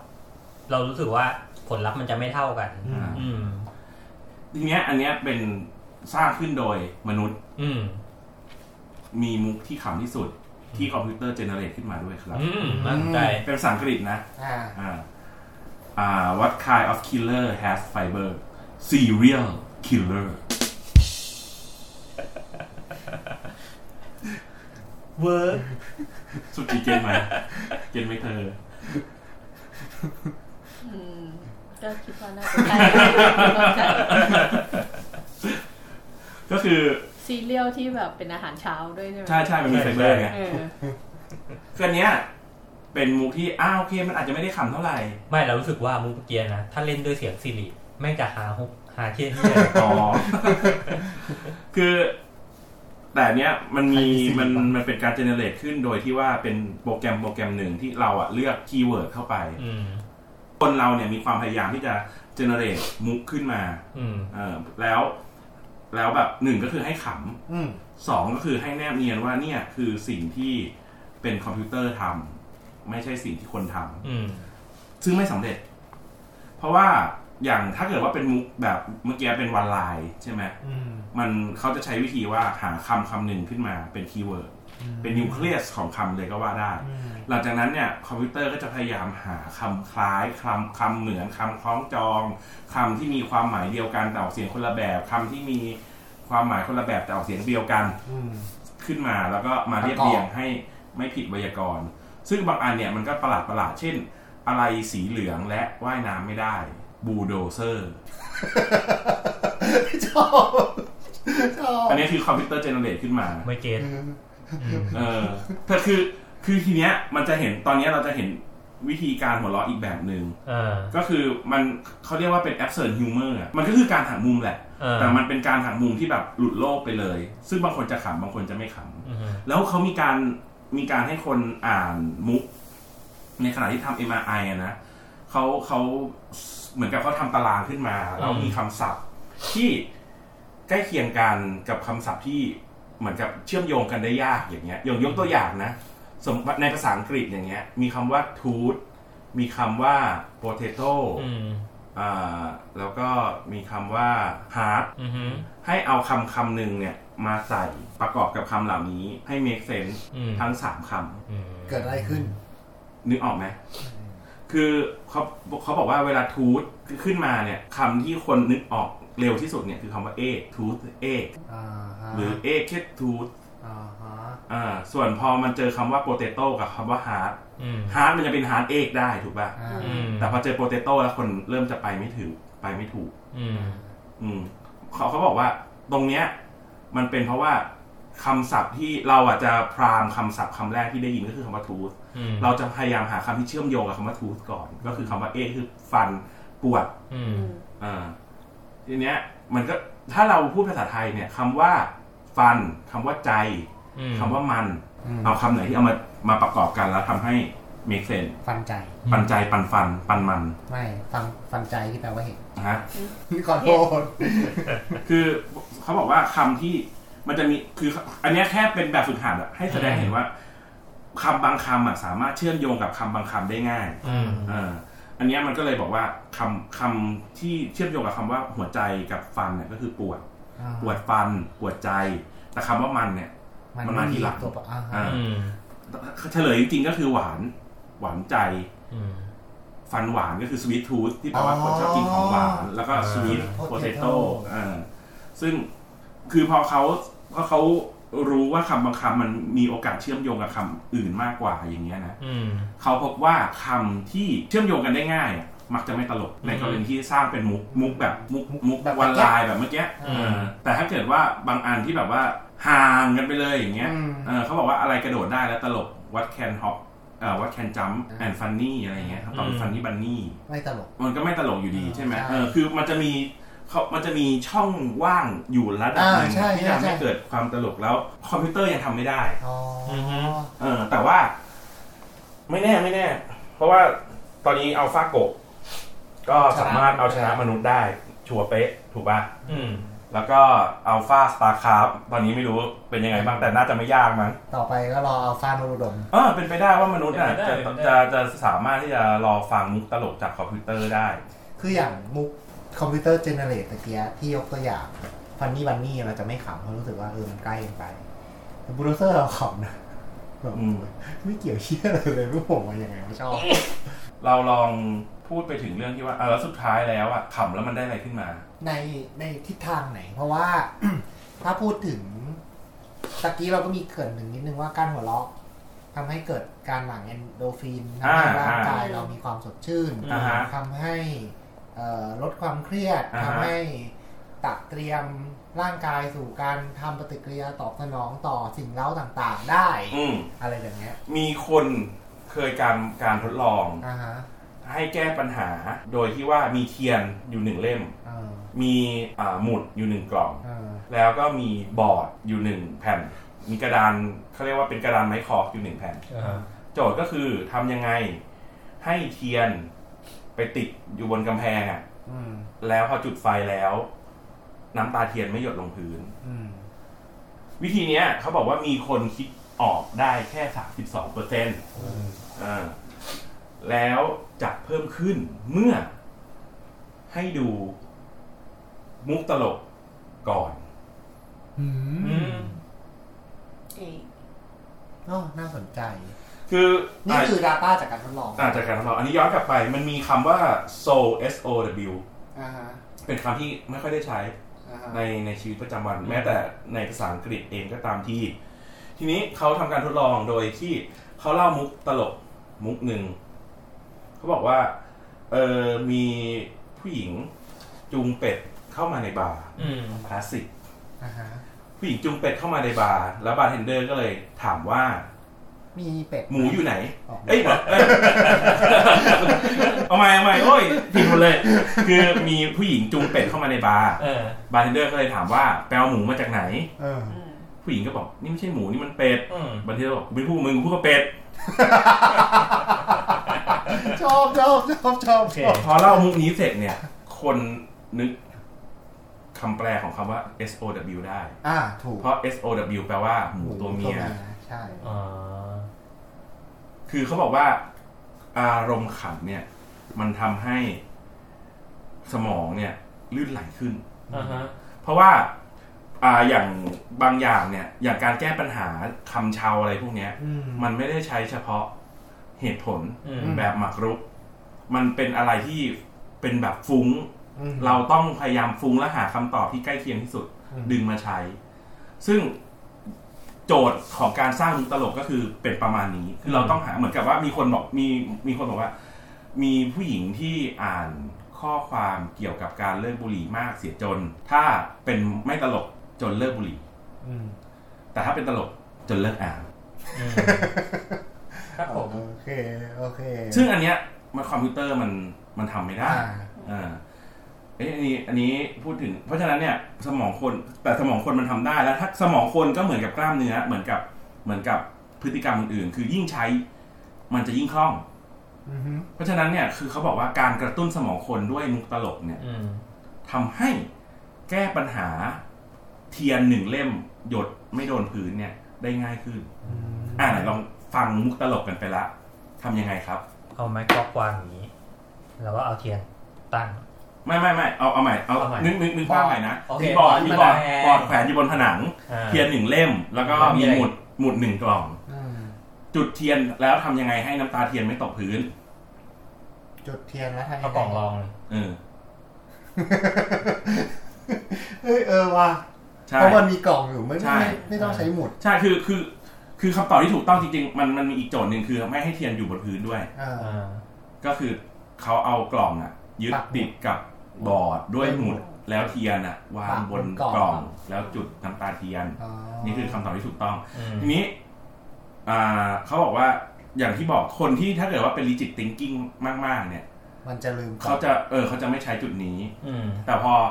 พอเราฟังเรื่องตลกมาก่อนเหมือนกับมีการ prime แล้วเราก็ทำให้เราแก้ปัญหาได้มันจะขึ้นภาพเล็กนึงอย่างกรณีนี้ทีนี้ถามว่าแล้วทำไมกูยังไม่ได้รางวัลโนเบลสักทีทั้งที่กูว่า ดูทั้งหนังตลกดูทั้งเพราะว่าเดี่ยวไมโครโฟนมามากมายมันก็ต้องมีคือถ้าจากยกตัวอย่างเรื่องรางวัลโนเบลรางวัลโนเบลก็ต้องมีหัวข้อที่น่าสนใจแล้วก็เกิดประโยชน์ไม่แล้วทำไมถึงคิดไม่ได้อะเพราะว่ามันทำไมถึงคิดไม่เพราะว่าไม่ได้ตั้งใจคิดไม่เพราะว่าไม่ได้คือเขาบอกว่าประเด็นของคำถามเมื่อกี้ก็คือถ้าเราดูเรื่องตลกแล้วเราฉลาดขึ้นนิดนึงเราดูเรื่องตลกเยอะๆเราจะฉลาดขึ้นเยอะๆไหมไม่มันไม่ได้แปรผันอย่างนั้นเพราะว่าอย่างที่เราบอกว่ามันเหมือนน้ำมันหล่อลื่นมันไม่ได้ทำให้เครื่องจักรมันไม่ได้เป็นฟิวส์มันแค่เป็นลูปทำให้มันโฟล์ขึ้นมันไม่ได้เติมพลังเข้าไปแล้วก็สุดท้ายเครื่องจักรที่ทำงานดีถ้ามันไม่ได้โดนเอาไปใช้ในฟาร์มหรือในทิศทางที่ถูกต้องก็ไม่เกิดผลจะบอกว่าคนที่มี IQ ดีอยู่แล้วถึงจะเกิดผลเยอะไม่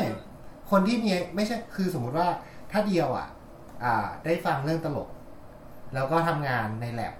ที่กำลังวิจัยอะไรสักอย่างก็อาจจะทำงานมันก็จะเกิดผลได้มีประสิทธิภาพแล้วก็อาจจะถึงโนเบลได้แต่ว่าถ้าเดียวนั่งอยู่บ้านทำซูวีแสวงเครื่องก็จะไม่เกิดโนเบลซูวีมันก็จะเกิดซูวีแสวงเครื่องที่มีการแก้ปัญหาที่ลื่นไหลกว่าคนที่ไม่ได้ฟังแต่ว่ามันก็คือซูวีแสวงเครื่องไงไม่ใช่การไม่ใช่ไวรัสแก้ไขหวัดนึกในใจว่าเขาไม่ทำซูวีตั้งแต่แรกคือไม่ได้บอกว่าซูวีดีหรือไม่ดีนะแต่ว่าซูวีโนเบลกับโนเบลคือมันก็ต้องอยู่บนแทร็กแล้วก็สถานการณ์แวดล้อมที่จะนำมันไปสู่ทิศทางนั้นด้วยเอางี้มีอีกเรื่องหนึ่งจะเล่าให้ฟังอันนี้ก็ไปเอามาจากในหนังสือนะก็คือมีผู้ชายคนนึงอยู่ในยุคน่าจะอยู่ในยุค70หรือไงนะหรือ60หรือ50ไม่รู้เป็นโรคคอลลาเจนละลายคือคอลลาเจนในร่างกายเสื่อมโอ้เหรอคือหมายความว่าโรคเนี้ยคนที่เป็นน่ะก็จะเหี่ยวอย่างเงี้ยหรอก็จะเหี่ยวกล้ามเนื้อก็จะอ่อนแรงข้อก็จะเจ็บแล้วก็จะเจ็บปวดทรมานตลอดเวลาก็ไม่มีวิธีการรักษาก็คือรักษาตามอาการเจ็บก็ปวดก็กินแอสไพรินกินเอนเซดใส่ให้สเตียรอยด์อะไรเข้าไปทีเนี้ย เขาบอกว่าไอ้พอเป็นกินยารักษาแบบแพทย์สมัยใหม่แล้วอะเขารู้สึกว่าไม่เวิร์กแล้วว่าชีวิตแม่งประสบว่ะคือสักพักนึงอ่ะก็โดนปลุกขึ้นมาฉีดยาทนไม่ไหวก็ต้องเรียกพยาบาลก็มาฉีดยาทีนึงมากินยาทีนึงสักพักก็โดนตรวจรู้สึกชีวิตมันวุ่นวายเหลือเกินเขาก็เลยบอกเฮ้ยพอโมเดิร์นเมดิซีนหยุดเขาก็ไปดูตลกอเมริกันแคนดิดแคเมราถ้านึกไม่ออกคนไทยอาจจะนึกไม่ออกนะแคนดิดแคเมรา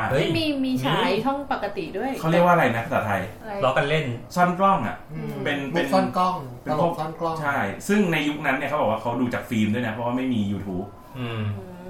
ก็คือดูฟิล์มรายการตลกซ่อนกล้องแล้วเขาพบว่าตัวเขาเองนะพบว่าเขาเจ็บน้อยลงแล้วก็พอสักพักนึงเนี่ยสามารถที่จะกลับไปเล่นกอล์ฟได้แล้วก็มีอายุยืนนานไปอีก20กว่าปีหลังจากที่ตรวจวินิจฉัยพบว่าเป็นโรคนี้ซึ่งก็คือยืนยาวผิดปกติของคนเป็นโรคนี้ทีเนี้ยเขาก็เลยบอกว่าเฮ้ยถ้าอย่างนั้นน่ะหัวเราะเนี่ยการหัวเราะเนี่ยจริงๆแล้วแม่งมันคือยาวิเศษของมนุษยชาติหรือเปล่าหัวเราะเนี่ยมันทำให้คนแบบลืมความเจ็บปวดได้หรือเปล่าเคยได้ยินคนพูดคำนี้บ่อยๆนะทำยังไงครับทดลองสิครับก็เลยมีการทดลองครับคือเขาก็ให้คนทดสอบความเจ็บปวดนี่แหละโดยที่ก่อนความเจ็บปวดก่อนที่จะได้รับความเจ็บปวดเนี่ยเขาให้ดูสารคดีท่องเที่ยวให้ดูหนังตลกแล้วก็ให้ดูหนังสยองขวัญแล้วก็เอาไปจุ่มเอามือไปจุ่มน้ำแข็งหรืออะไรประมาณเนี้ยเพื่อใครทนได้ทนไม่ได้ใช่ไหมมันเป็นความเจ็บปวดที่ไม่ทำให้เกิดการบาดเจ็บถาวรนะคิดว่าเกิดอะไรขึ้นครับคนที่ดูหนังตลกก็จะไม่ค่อยเจ็บมากกว่าแทดคิดว่าไงครับไฮโปทีซิสของแทดไม่มีผลคิดว่าน่าจะมีผลนะให้อารมณ์คล้ายๆแบบพวกพาซิโบระดับหนึ่งคิดเองปรากฏว่าคนที่ดูสารคดีทนได้สั้นสุดคนที่ดูหนังตลกกับหนังสยองขวัญได้พอๆกันทนได้นานกว่าสรุปว่าตกลงแล้วเสียงหัวเราะไม่ได้ทำให้คนเจ็บได้มากไปกว่าการเบี่ยงเบนความสนใจไปจากความเจ็บปวดชั่วขณะนั้นเท่านั้นเองแล้วเขาพบว่าคนที่เป็นคอลลาเจนละลายเนี่ยเขาอาจจะเป็นคนที่มีจิตใจเข้มแข็งที่คือไม่ใช่เกี่ยวกับที่เขาไปดูตลกแต่ว่าอาจจะเกี่ยวแต่ว่าไม่ได้เป็นเรื่องของความเป็นหนังตลกหรือไม่ตลกแต่เป็นการดูสิ่งที่ทำให้เพลิดเพลินแล้วก็เบี่ยงเบนความสนใจไปจากความเจ็บปวดชั่วขณะนั้นแล้วก็ที่สำคัญก็คือว่าเขาอะเจ๋งขนาดที่ว่าเรื่องรักษากับหมอละคือมันต้องมีการตัดสินใจประมาณนึงอ่ะเด็ดขาดประมาณนึงอ่ะเคบอกไม่คนกินฉี่เยอะแยะไม่เห็นจะเจ๋งเลยแต่คือมันอาจจะเป็นตัวที่บ่งชี้ให้เราเห็นได้ว่าเขาอ่ะเป็นคนที่มีความมุ่งมั่นก็แล้วกันตัดสินใจแน่วแน่ประมาณนั้นคือถ้ามองว่าเป็นหลงผิดก็คือหลงจนจบอ่ะคือในแง่หนึ่งอ่ะถ้าผลการทดลองตะกี้เนี่ยก็ผูกกันได้ว่าความหลงผิดก็คือ distraction ตัวหนึ่งแล้วบางครั้ง distraction ก็เป็นอาวุธที่ดีในการต่อสู้กับความเจ็บปวดเรื้อรังบางทีอ่ะการที่ทำให้คนมีคุณภาพชีวิตที่ดีขึ้นเนี่ยมันก็ไม่ต้องใช้ความจริงก็ใช้อะไรย้อมสมองไปมันก็มีชีวิตคุณภาพชีวิตที่ดีขึ้นอย่างมีนัยสำคัญได้ทีนี้คิดว่าคนที่เล่นมุกตลกมีคือเรามีเขาเรียกว่ามีสันนิษฐานข้อสันนิษฐานว่าหัวเราะแล้วมันดีต่อร่างกายคืออย่างน้อยมันก็ทำให้ผ่อนคลายอะไรประมาณนี้นะเพราะว่าการหัวเราะเนี่ยต้นเหตุของการหัวเราะเนี่ยนอกจากเพื่อเป็นการสื่อสารอะไรบางอย่างแล้วเนี่ยเรายังหัวเราะบางทีเวลารอดจากอะไรที่อันตรายมากๆแล้วก็หัวเราะ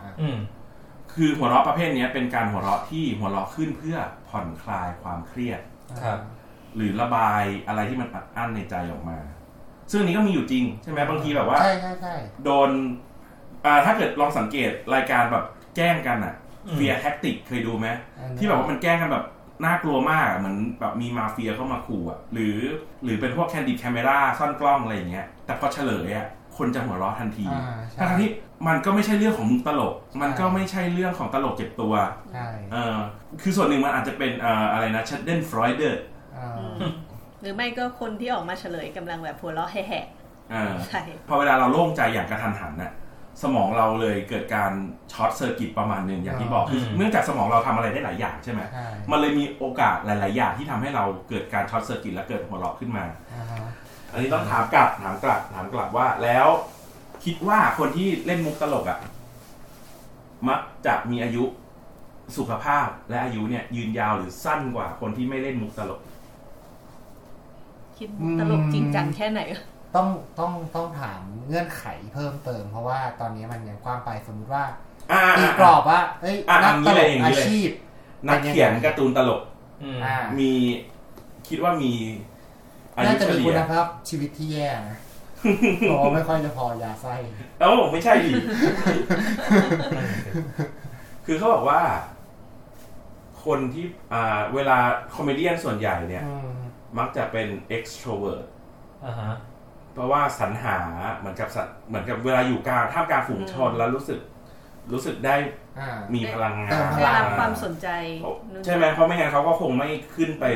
พูดคุยอยู่หน้าเวทีใช่แล้วเวลาเขาออกไปข้างนอกคนก็จะรู้จักเขาก็ต้องมีสกิลการ extrovert ระดับหนึ่งเขาบอกว่าถ้าเกิดว่าเป็นในแง่เนี้ยมีแนวโน้มว่าจะอายุไม่ยืนเว้ยแต่ไม่ใช่เพราะว่าเล่นตลกแล้วอายุไม่ยืนนะอันเนี้ยมันออกแนวประมาณว่าคนที่เล่นตลกอ่ะมักจะหนึ่งก็คือไม่ได้หัวเราะบ่อยขนาดนั้นเว้ยเพราะเขาเป็นคนทำให้คนอื่นหัวเราะเขาต้องเป็นคนที่ควบคุมการหัวเราะของตัวเองตลอดเวลาไม่เชิงคือเขาบอกว่าพอคนที่ปล่อยมุกแล้วขำเนี่ยมักจะเลือกที่จะขำกับมุกบางมุกเท่านั้นเพราะว่าพอสกิลของการรับรู้มุกมันสูงขึ้นน่ะมันก็ต้องเป็นมุกที่ขำจริงๆไม่งั้นเขาไม่ขำเหมือนคนดูหนังสยองขวัญบ่อยๆก็จะไม่ค่อยกลัวเยาวดานนั่นเองก็คือว่าเขาก็จะหัวเราะน้อยกว่าคนอื่นแล้วก็มักจะมีแนวโน้มการใช้สารเสพติดในกลุ่มอาชีพนี้ก็คล้ายๆพวกนักแสดงหรือว่าศิลปินใช่เพราะฉะนั้นเนี่ยมันเลยไม่สามารถทำให้เราบอกได้ว่าคอมเมเดียนอายุยืนยาวกว่าอาชีพอื่นๆส่วนนักเขียนการ์ตูนเนี่ยก็พบว่าอายุก็ไม่ยืนยาวอีกนั่นแหละนักเขียนการ์ตูนตลกนะเพราะว่าถึงแม้ก็เขียนผลเดียวกันแล้วดันเป็น extrovert ดันเป็น introvert ด้วยไม่มันเหมือนกับมันต้องทำงานในสิ่งที่ควรจะเป็นสิ่งที่ผ่อนคลายคือเขาต้องคิดมุกแล้วเขาต้องคัดมุกแล้วเขาต้องเลือกมุกแล้วเขาต้องพรีเซนต์มุกเพราะพอมันเป็นอย่างนั้นแล้วมันไม่ผ่อนคลายแล้วมันก็ไม่ผ่อนคลายแล้วมันกลายเป็นว่าวิธีที่เขาจะแทนที่เขาจะเอนจอยคนอื่นเอนจอยกับผลงานของเขาอะแต่เขาไม่สามารถเอนจอยกับมันได้แบบเพราะมันเป็นงานมันเป็นสิ่งที่เขาต้องทุ่มเทใส่มันอันนี้ก็ไม่แน่ใจเพราะว่าเป็นการคาดเดาเราไม่ใช่คอมเมเดียนใช่เพราะเราไม่ใช่คอมเมเดียนทีนี้มีคนที่เขาไปสำรวจอาชีพหลายๆอาชีพเขาพบว่าอาชีพที่ทำการสร้างสรรค์น่ะ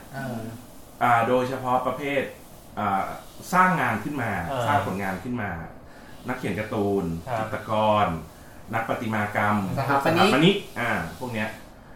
มักจะมีแนวโน้มที่จะเป็นไซโคติกและนิวโรติกคือไซโคติกก็คือเหมือนกับไซซิเป็นถ้าแปลเป็นไทยแปลว่าโรคจิตอ่ะแต่ว่าในแง่นี้ไม่ได้หมายถึงการวินิจฉัยว่าคุณเป็นโรคจิตแต่มีแนวโน้มไปในทางที่ว่าชอบควบคุมคนอื่นชอบทำให้ทุกอย่างเป็นไปตามตัวเองเอาอารมณ์ตัวเองเป็นใหญ่อะไรประมาณนี้นะส่วนนิวโรติกก็คือเป็นพวกวิตกกังวลซึ่งอาชีพที่ไปในทางสร้างสรรค์สร้างผลงานเนี่ยมักเป็นพวกนี้ทั้งคู่อันนี้คือ data เป็น data คือมักจะต้องควบคุมสิ่งแวดล้อมให้อยู่ในจุดที่เราพอใจเพราะว่าอย่างพวกนี้มันก็คือมันจะต้องเค้นงานออกมาให้ได้อย่างเงี้ยฉะนั้นก็จะเป็นบางทีก็จะเป็นโรคประสาทกินอ่ะคือแบบนอยพารานอยอะไรประมาณเนี้ยบางทีก็จะแบบว่าพอคนตรงนั้นไม่ได้ตามดั่งใจก็เราก็ต้องไปควบคุมต้องไปบางทีถึงจะอาจจะใช้กลยุทธ์หรือใช้การหลอกลวงอะไรประมาณนี้นะแล้วพวกเนี้ยมักจะมีแนวโน้มที่จะใช้สารเสพติดแล้วก็มีแนวโน้มที่จะ ไม่รักษาสุขภาพ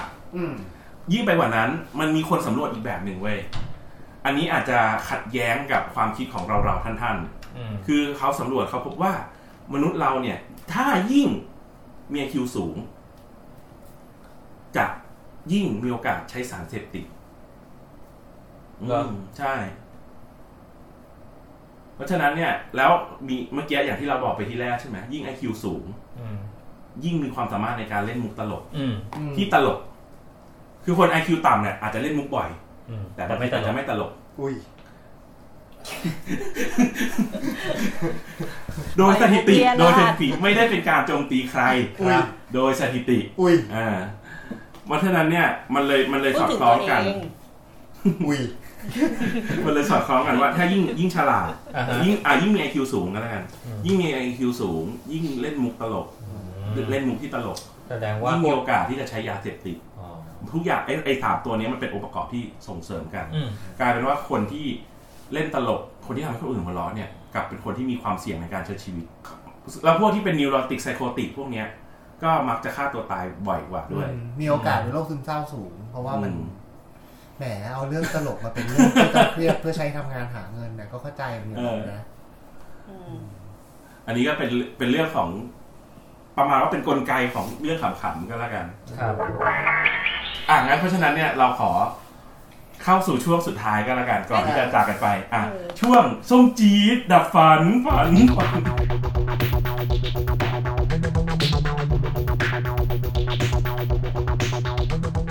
แต่ว่าหลายๆครั้งอ่ะกลุ่มเรามันชอบมีอาการแบบว่าพอมีคนหนึ่งคนมีแฟกดับฝันเนี่ยมันก็จะตอบมันจะแบบได้ว่าอยากจะพูดเรื่องอะไรแล้วก็ตอบแล้วว่าคือคนนี้กับคนนี้แหละเพราะฉะนั้นเนี่ยส้มจี๊ดมาส้มจี๊ดเราต้องมีจุดไฟก่อนแล้วดูว่าไฟมันจะลุกไหมคือของเราจริงๆแล้วว่าเป็นแฟกต์ดับฝันที่รู้มาไม่นานนี้เฉยๆพวกแกอาจจะรู้แล้วเดียวกับเคอาจจะรู้แล้วแต่เราเชื่อว่าคนทั่วไปบางคนก็ยังไม่รู้เหมือนเราเนี่ยก็เป็นเรื่องเกี่ยวกับการที่เราโดนสอนกันมาตั้งแต่เด็กอาจจะเป็นเฉพาะเราหรือเปล่าก็ไม่รู้นะว่าพ่อแม่ไม่ให้กินเนื้อเพราะว่านับถือเจ้าแม่กวนอิมโอเคซึ่งอันเนี้ยความดับฝันของมันเนี่ยอยู่ที่ว่าผู้ใหญ่ไม่เคยบอกเราเลยว่าทำไมเจ้าแม่การนับถือเจ้าแม่กวนอิมถึงไม่กินเนื้อแล้วทำไมเราไม่ถึงไม่เห็นการนับถือเจ้าแม่กวนอิมของประเทศอื่นอ่ะมันไม่ได้ห้ามการกินเนื้อเลยเท่าที่เรารู้มาคือแบบไปศาลเจ้าแคนนอนต่างประเทศที่ไหนเขาก็แบบมีร้านขนงขนงแคนนอนมันนั่นแหละมันเขียนอย่างนั้น คล้ายๆกันแบบไม่คือมันก็มีร้านเนื้ออยู่เต็มแถวๆนั้นไปหมดคนจีนเขาก็แบบกินเนื้อกันเป็นปกติทั้งๆที่เขาก็มีแบบรูปแม่กวนอิมอยู่แถวๆนั้นน่ะแต่มันเป็นแบบคล้ายๆกับอัตลักษณ์ของเฉพาะคนจีนในไทยด้วยนะที่จะไม่กินเนื้อเพราะว่าอ้างเรื่องเจ้าแม่กวนอิมและจริงๆแล้วมันคือจริงๆแล้วคือเหตุผลของการไม่กินเนื้อของเจ้าแม่กวนอิมในไทยเนี่ยจริงๆมันเป็นเพราะว่ามันเอาเป็นเหตุผลที่มีผู้ใหญ่อธิบายหรือว่าเป็นเหตุผลที่เป็นเหตุผลจริงๆที่ซ่อนอยู่เลยยังเป็นเหตุผลในแง่ของการติดซีรีส์ยังไงครับมันเป็นเพราะว่าผู้ใหญ่สมัยก่อนก็เหมือนเราสมัยนี้ชอบดูซีรีส์ใช่ไหมแต่ว่าสมัยเมื่อประมาณสักปี28ประเทศ25282528เนี่ยประเทศไทยก็ได้ import หนังซีรีส์ฮ่องกงเข้ามาฉายอยู่เรื่องหนึ่งของ TVB เป็นซีรีส์กำเนิดเจ้าแม่กวนอิมแล้วในหนังเนี่ยมีเนื้อหาในหนังนี้ก็แบบว่าเป็นหนึ่งในตำนานของเจ้าแม่กวนอิมละกันที่เล่าถึงเรื่องว่าเจ้าแม่กวนอิมเนี่ยครั้งหนึ่งก็คือเคยเป็นเจ้าหญิงคล้ายๆเป็นตำแหน่งเจ้าหญิงแหละก็คือเป็นลูกของท่านอ๋องคนหนึ่งในสมัยหนึ่งอะนะแต่เราก็ไม่รู้จัก แล้วเจ้าแม่กวนอิมอ่ะแต่ก่อนอ่ะเขาชื่อเจ้าหญิงเมียวซ่านเขาเป็นคนที่แบบว่าไม่อยากได้คู่ครองอ่ะแต่ว่าอยากออกไปบวชเพื่อที่จะบำเพ็ญเพียรแต่ว่าผู้เป็นพ่ออ่ะคนที่เป็นอ๋องเนี่ยก็แบบก็ไม่อยากให้ออกไม่อยากให้แบบออกไปเป็นแบบนักบวชไปทำอะไรอย่างงี้ก็แบบเดือดร้อนลำบากใช่เขาก็เลยเหมือนกับแกล้งไงเพื่อให้เหมือนกับว่าเจ้าแม่เจ้าหญิงเมียวซานเนี่ยรู้สึกแบบลำบากอ่ะไม่พอแล้วเลิกกลับมาหาพ่อดีกว่าอะไรเงี้ยแต่ปรากฏว่าก็ไม่สำเร็จขนาดคือเขาแกล้งถึงขนาดว่าจะเอาตัวมาเพื่อที่จะประหารเลยนะแต่ปรากฏว่าก็ไม่สำเร็จอีกมีเหมือนกับเทพยดามาช่วยไว้แต่ว่าหลังจากนั้นมีเหตุการณ์ก็คือเมื่อท่านอ๋องคนนี้คือแก่แล้วก็ป่วยใช่พอป่วยเสร็จปั๊บจะตายยังไม่ตายใจเย็นเดี๋ยวก็ตายคือตอนนั้นน่ะคือเจ้าหญิงเมียวซานเนี่ยก็ได้บำเพ็ญเพียรจนบรรลุแล้วคราวนี้กลายเป็นเจ้าแม่กวนอิมแล้วก็กลับไปรักษาโดยใช้แขนแล้วก็ดวงตาเนี่ยมาเป็นยารักษาโรคให้พ่อตัวเองเขาก็หายมาเป็นปกติจนกระทั่งเขารู้สึกว่าแบบซาบซึ้งอ่ะก็ออกบวชตามลูกแล้วก็แบบปฏิบัติธรรมจนกระทั่งแบบสิ้นชีวิตในตอนจบเนี่ยพ่อก็คือท่านอ๋องเนี่ยก็ได้ไปเกิดใหม่พอไปเกิดใหม่ปั๊บกลับกลายเป็นวัวพอเขากลายเป็นวัวปั๊บคนที่ดูซีรีส์มาโดยตลอดเกิดความอินไงก็เลยไม่กินวัวเพราะว่าวัวเป็นพ่อของเจ้าหญิงใช่ก็ประมาณนั้นแหละแต่ว่าก็อีกส่วนหนึ่งก็คือในเรื่องเขาก็เล่าด้วยแหละว่าแบบเจ้าแม่กวนอิมก็รู้สึกว่าไม่อยากฆ่าพ่อตัวเองหลังจากนั้นก็กลัวจะแบบมีคนมาถวายอาหารให้ท่านผิดอะไรเงี้ยก็เลยแบบหลีกบอกว่าไม่เอาไม่กินเนื้อวัวมันเป็นซีรีส์ที่ฉายในช่วงนั้นในประเทศไทยซึ่งประเทศไทยมีคนทรงเจ้ามีสำนักเจ้าแม่กวนอิมเกิดขึ้นเลยจากซีรีส์เหมือนกับเจ้าพ่อพอมักอะไรนะไอ้ที่ว่าแสดงหนังบาร์เรียนพระเจ้าช่วยแล้วก็มีเจ้าพ่อโดเรมอนอะไรอย่างงี้ว่าไปแต่ในสมัยนั้นคนเชื่อกันจริงจังมากเพราะว่าเขาติดซีรีส์แล้วก็แบบทันเทพพยาดาได้เข้าทรงแล้วบอกพูดอะไรก็เชื่อใครทำอะไรก็ทำตามบอกว่าหนึ่งในข้อปฏิบัติก็คือไม่กินเนื้อซึ่งถ้ามองกลับไปในประเทศไทยก่อนหน้านั้นน่ะคือคนจีนในประเทศไทยอ่ะบริโภคเนื้อเยอะมากแต่จนกระทั่งไอ้ซีรีส์ไอ้สิ่งเนี้ยเข้ามามันทำให้คนไทยในประเทศไทยไอ้คนจีนในประเทศไทยเนี่ยเลิกเลยเลิกกินเลิกขายด้วยแล้วก็สอนต่อๆกันมาใช่แล้วก็สอนต่อๆมาโดยที่แบบว่าเราไม่เคยรู้ว่ามันเป็นเพราะไอ้ซีรีส์อันนี้แหละไม่เราโทษซีรีส์ไม่ได้เพราะถ้ามันเป็นเพราะซีรีส์ฮ่องกงก็ต้องไม่กินเนื้อด้วยเราต้องโทษให้ถูกคนโทษคนไทยที่อยู่ในประเทศโทษคนจีนในประเทศไทยเพราะคนจีนในประเทศไทยก็ยังไม่ถูกต้องโทษไอ้คนทรงเจ้านั่นแหละนั่นแหละแล้วก็มันยังนอกจากนั้นมันก็ยังลามด้วยนะคือมันเหมือนกับว่าเรื่องของการไม่บริโภคเนื้อ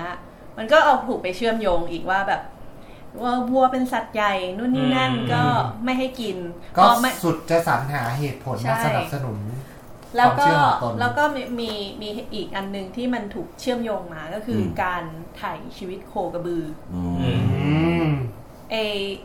การถ่ายชีวิตโคกระบือที่เราเห็นกันอยู่เนี่ยมันก็เพิ่งเกิดมาประมาณ30ปีเนี่ยแหละ30ปีที่ผ่านมาเนี่ยซีรีส์นะไม่ใช่โทษซีรีส์ไม่ได้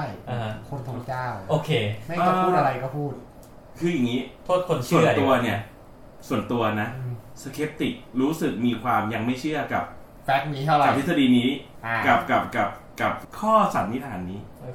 คือการนับถือเจ้าแม่กวนอิมเนี่ยก็คือเป็นการนับถือพุทธนิกายมหายานถูกไหมซึ่งยังไงมันก็ย้อนกลับไปที่อินเดียใช่ไหมactually no เพราะว่านิกายมหายานน่ะใช่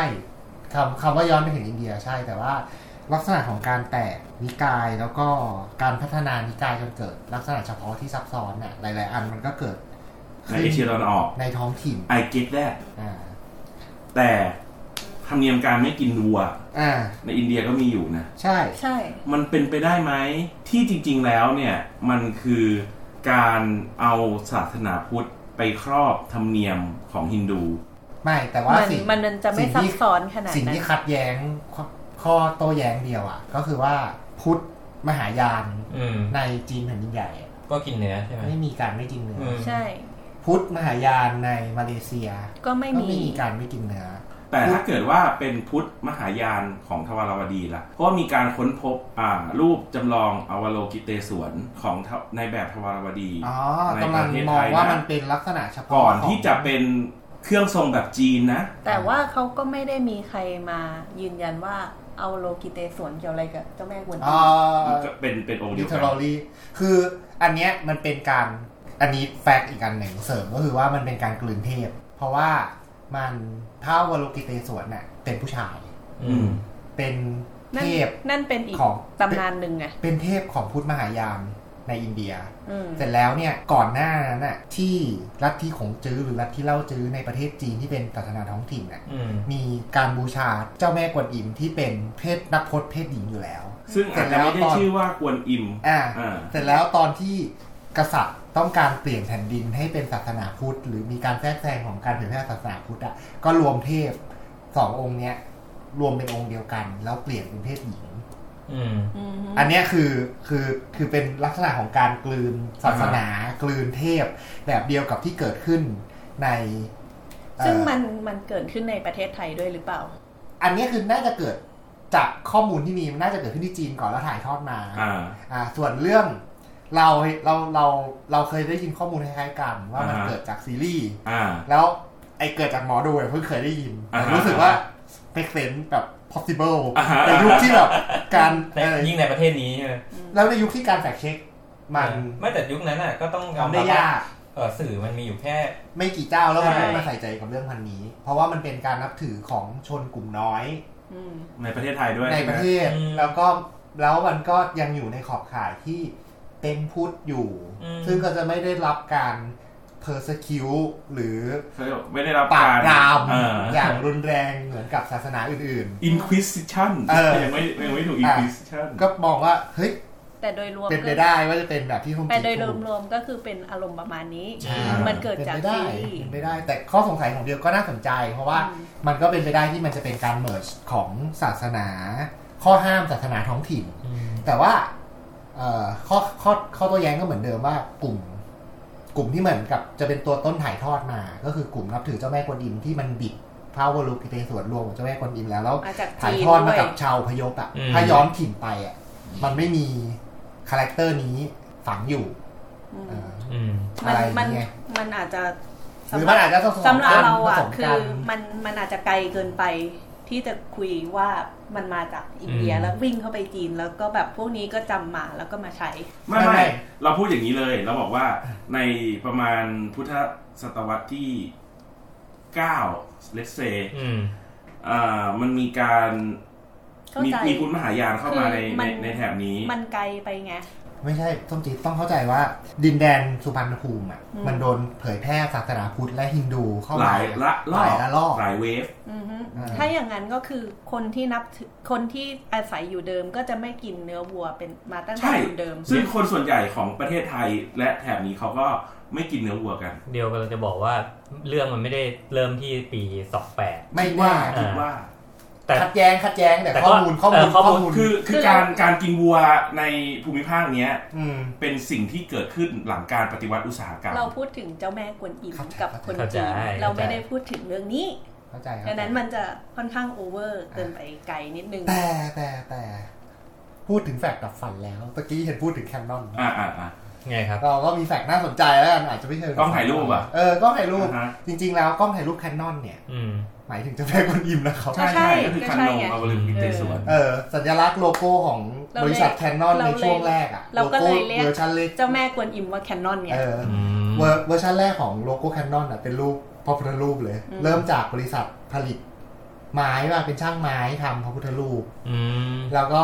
ค่อยๆพัฒนาจนกลายเป็นบริษัทขายกล้อง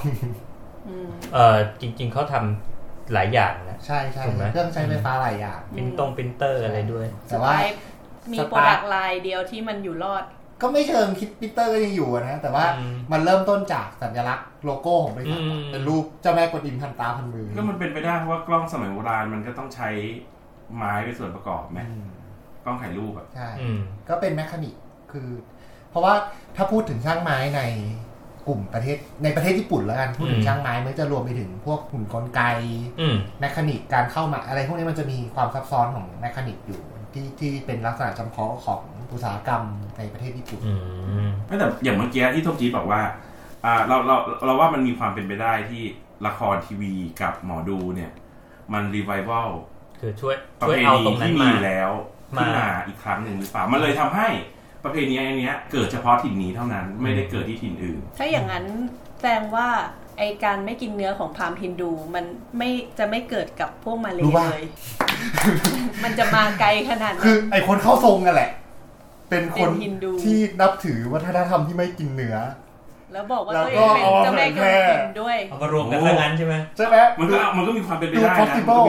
เพราะว่าสังเกตว่ากลุ่มเข้าทรงอ่ะมันไม่ได้เข้าทรงเฉพาะในกลุ่มของ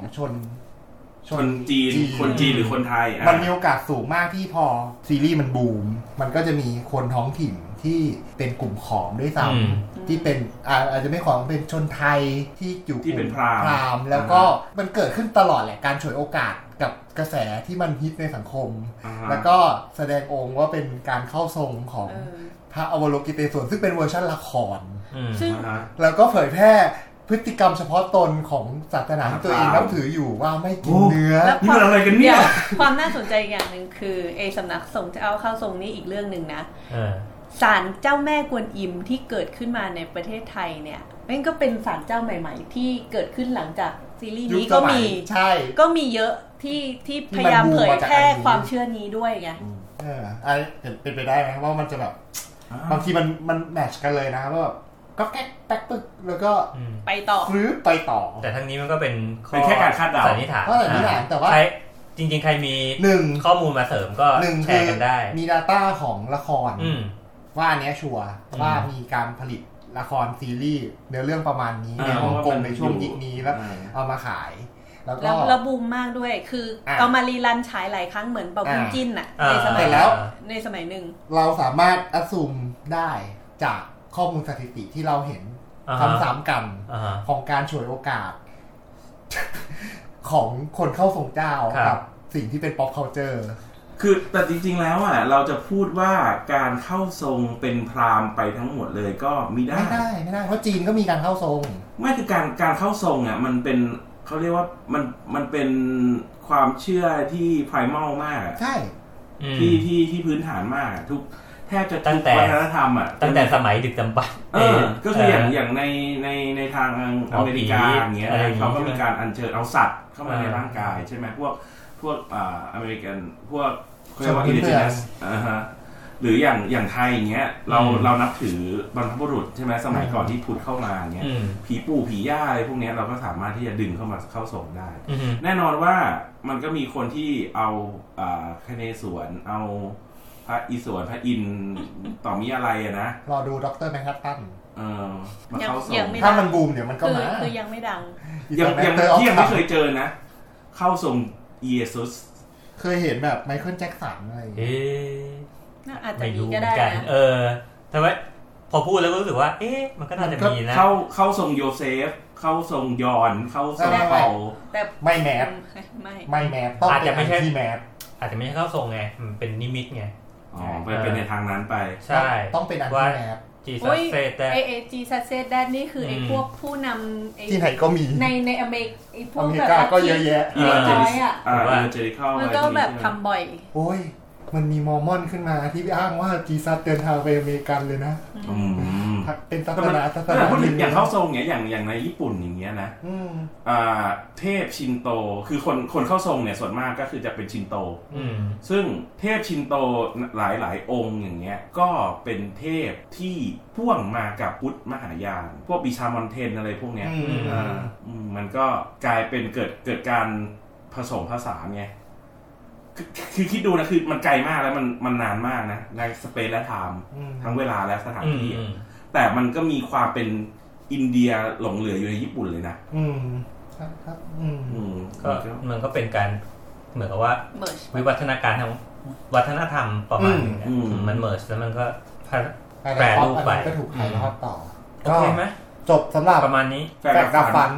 ของซุปจี๊ดที่ได้ขานอนพันมือ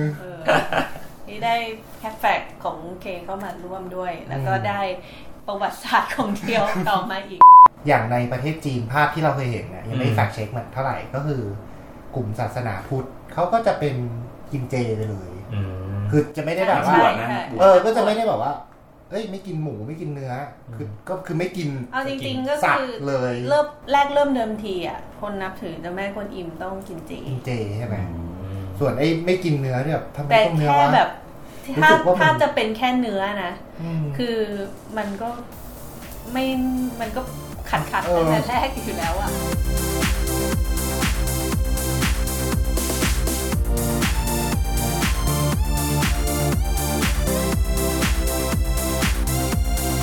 คือจริงๆมีผู้ฟังหลายท่านที่แนะนำเข้ามาว่าควรจะจัดเกี่ยวกับเรื่องอะไรดีเราก็ยังไม่ได้ตอบสนองมีอะไรบ้างเขามีคนสนใจไอ้เกณฑ์วัดคนแล้วคือเกณฑ์วัดคนนี้มีคนฟังเยอะเป็นตอนที่ได้รับความนิยมมีคนสนใจเรื่องเอวานเกเลียนที่เป็นแอนิเมชั่นแอนิเมะรอออกภาคสุดท้ายก่อนไหมมันใกล้แล้วเหมือนกันปีนี้เบ่งอยู่นะก็ทำเหมือนตอนไอดอลเบาๆอาจจะเป็นอย่างนั้นอาจจะเป็นอย่างนั้นรีวิวเอวานเกเลียนและปัจจัยเบาๆคือเอวานเกเลียนน่ะอันนี้พูดอาจจะทำให้หลายคนไม่ทริกเกอร์ไม่พอใจคือมันไม่มีความซับซ้อนเลยอ่ะมันไม่ได้มันฉงฉางมากมันฉงฉางก็รู้สึกว่าแล้วมีอะไรต้องตีความกันอีกเหรอคือตีความมันก็แค่ตีความไม่เราก็จะกลายเป็นการวาดไปเล่าประวัติของตัวแอนิเมชันที่เกิดขึ้นหรือที่คลายปมที่ถ้าคนไม่ได้ลงดีฟก็จะไม่เข้าใจว่ามันต่อกันยังไงน่าจะปีนี้มั้งภาคสุดท้ายเนี่ยรู้สึกหวังว่าก็แต่ไม่ใช่สตูดิโอไกแนกนะเหมือนกับเขาเขียนนะไม่ไกแนกเขาทะเลาะกับผู้กำกับแล้วก็ออกมาเปิดบริษัทเองตั้งแต่หลายปีละ0.0อะไรปีนี้แล้วก็ตั้งแต่ภาค 1.0 แล้วเนี่ยก็สำหรับเอวานเกเลียนนะครับตอนนี้คนไทยสามารถดูได้ทาง Amazon Prime แล้วนะครับก็มีภาค Rebuild ตั้งแต่ภาค1ถึงภาคสุดท้ายเลยพร้อมสารคดีของผู้ร่วมกับฮิเดกิอันโนะนะครับสำหรับ Account ใหม่ของคนที่สมัคร Amazon Prime เนี่ยเขาเปิดให้ทดลองใช้งานฟรีได้7วันก็ไปลองกดดูกันได้นะครับก็สำหรับคนที่ทุกท่านที่ร่วมรับฟังกันมาจนถึงตอนนี้ก็ขอบคุณที่ติดตามมันมาครับผมในโอกาสถัดไปก็หวังว่าจะได้รับฟังเราต่อไปเดี๋ยวเราบอกก่อนว่าถ้าเกิดว่าชอบกดแชร์ชอบกดไลค์ใช่กดแชร์แต่ถ้าเกิดว่าไม่ตรงกันจะเอาใหม่ไม่ได้นัดกันก่อนชอบกดแชร์เอาใหม่ชอบกดไลค์ใช่กดแชร์แต่ถ้าเกลียดไม่พอใจมีข้อผิดพลาดช่องคอมเมนต์ก็ต้องลุกเป็นไฟก็เราก็คือพร้อมที่จะรับฟังถ้าเกิดว่ามีข้อมูลใดๆเสริมมาก็ยินดีที่เราก็ถ้าเราเช็คดูแล้วมันถูกต้องอะไรอย่างเงี้ยเราก็อาจจะมาแก้ไขแล้วก็ติชมได้หลายๆเรื่องคือเราก็จะอาจจะเอามากวนประสาทบ้างอย่างเช่นมีคนบอกว่ามุกไม่ขำก็ทำเรื่องขำๆอะไรอย่างเงี้ยนะมาฟังเรื่องตอนนี้ก็คือแบบเลิกฟังเลยพออาจารย์ทำเรื่องขำปั๊บไม่ขำอยู่ดีถ้าเกิดว่ามีคอมเมนต์เนี่ยเราสามารถทิ้งคอมเมนต์ได้ไว้ในหลายๆช่องทางเช่น SoundCloud หรือว่าอะไรนะ iTunes Podcast แล้วก็มี Podbean แล้วตอนนี้ Spotify ก็ยังลงอยู่แต่จริงๆเหมือนคนฟังใน Spotify ไม่ค่อยเยอะนะเพราะว่าเราเข้าใจว่าคนฟังเราส่วนใหญ่เนี่ยก็คือตามอยู่ใน Facebook แล้วก็ฟังจาก SoundCloud ใช่แล้วก็อันนี้จากการสังเกตของตัวเองก็คือคนในเมืองในไทยเนี่ยนิยมฟังจาก SoundCloud แล้วก็ตอนนี้จริงอาจจะมี Podbean อีกช่องทางนึงที่คนฟังเยอะแล้วของ Apple อะไรอย่างงี้เราดูไม่ได้ใช่มั้ยเราไม่ได้เข้าไปมอนิเตอร์นานแล้วแต่ว่าคือหลักการของเราคือเราอัพทีเดียวแล้วก็ตอนนี้ทุกอย่างมันเชื่อมกันมันก็จะพยายาม มันก็จะไปทุกช่องทางเพราะว่าคนเล่นพอดแคสต์ก็น่าจะยังเยอะอยู่ตอนนี้เยอะถือว่ามีมาหลายๆเจ้าทีเดียวโอเคก็กว่าที่จะพบกันในครั้งต่อไปก็อยากจะขอให้กดไลค์กดแชร์กด Subscribe กดติดตามอ๋อเหรอจำไม่ได้ผิดรายการเริ่มมึนแล้วกว่าที่จะได้พบกันในครั้งต่อไปก็จะขอให้กดไลค์กดแชร์กดติดตามและโปรดใช้วิจารณญาณในการฟังขอบคุณครับ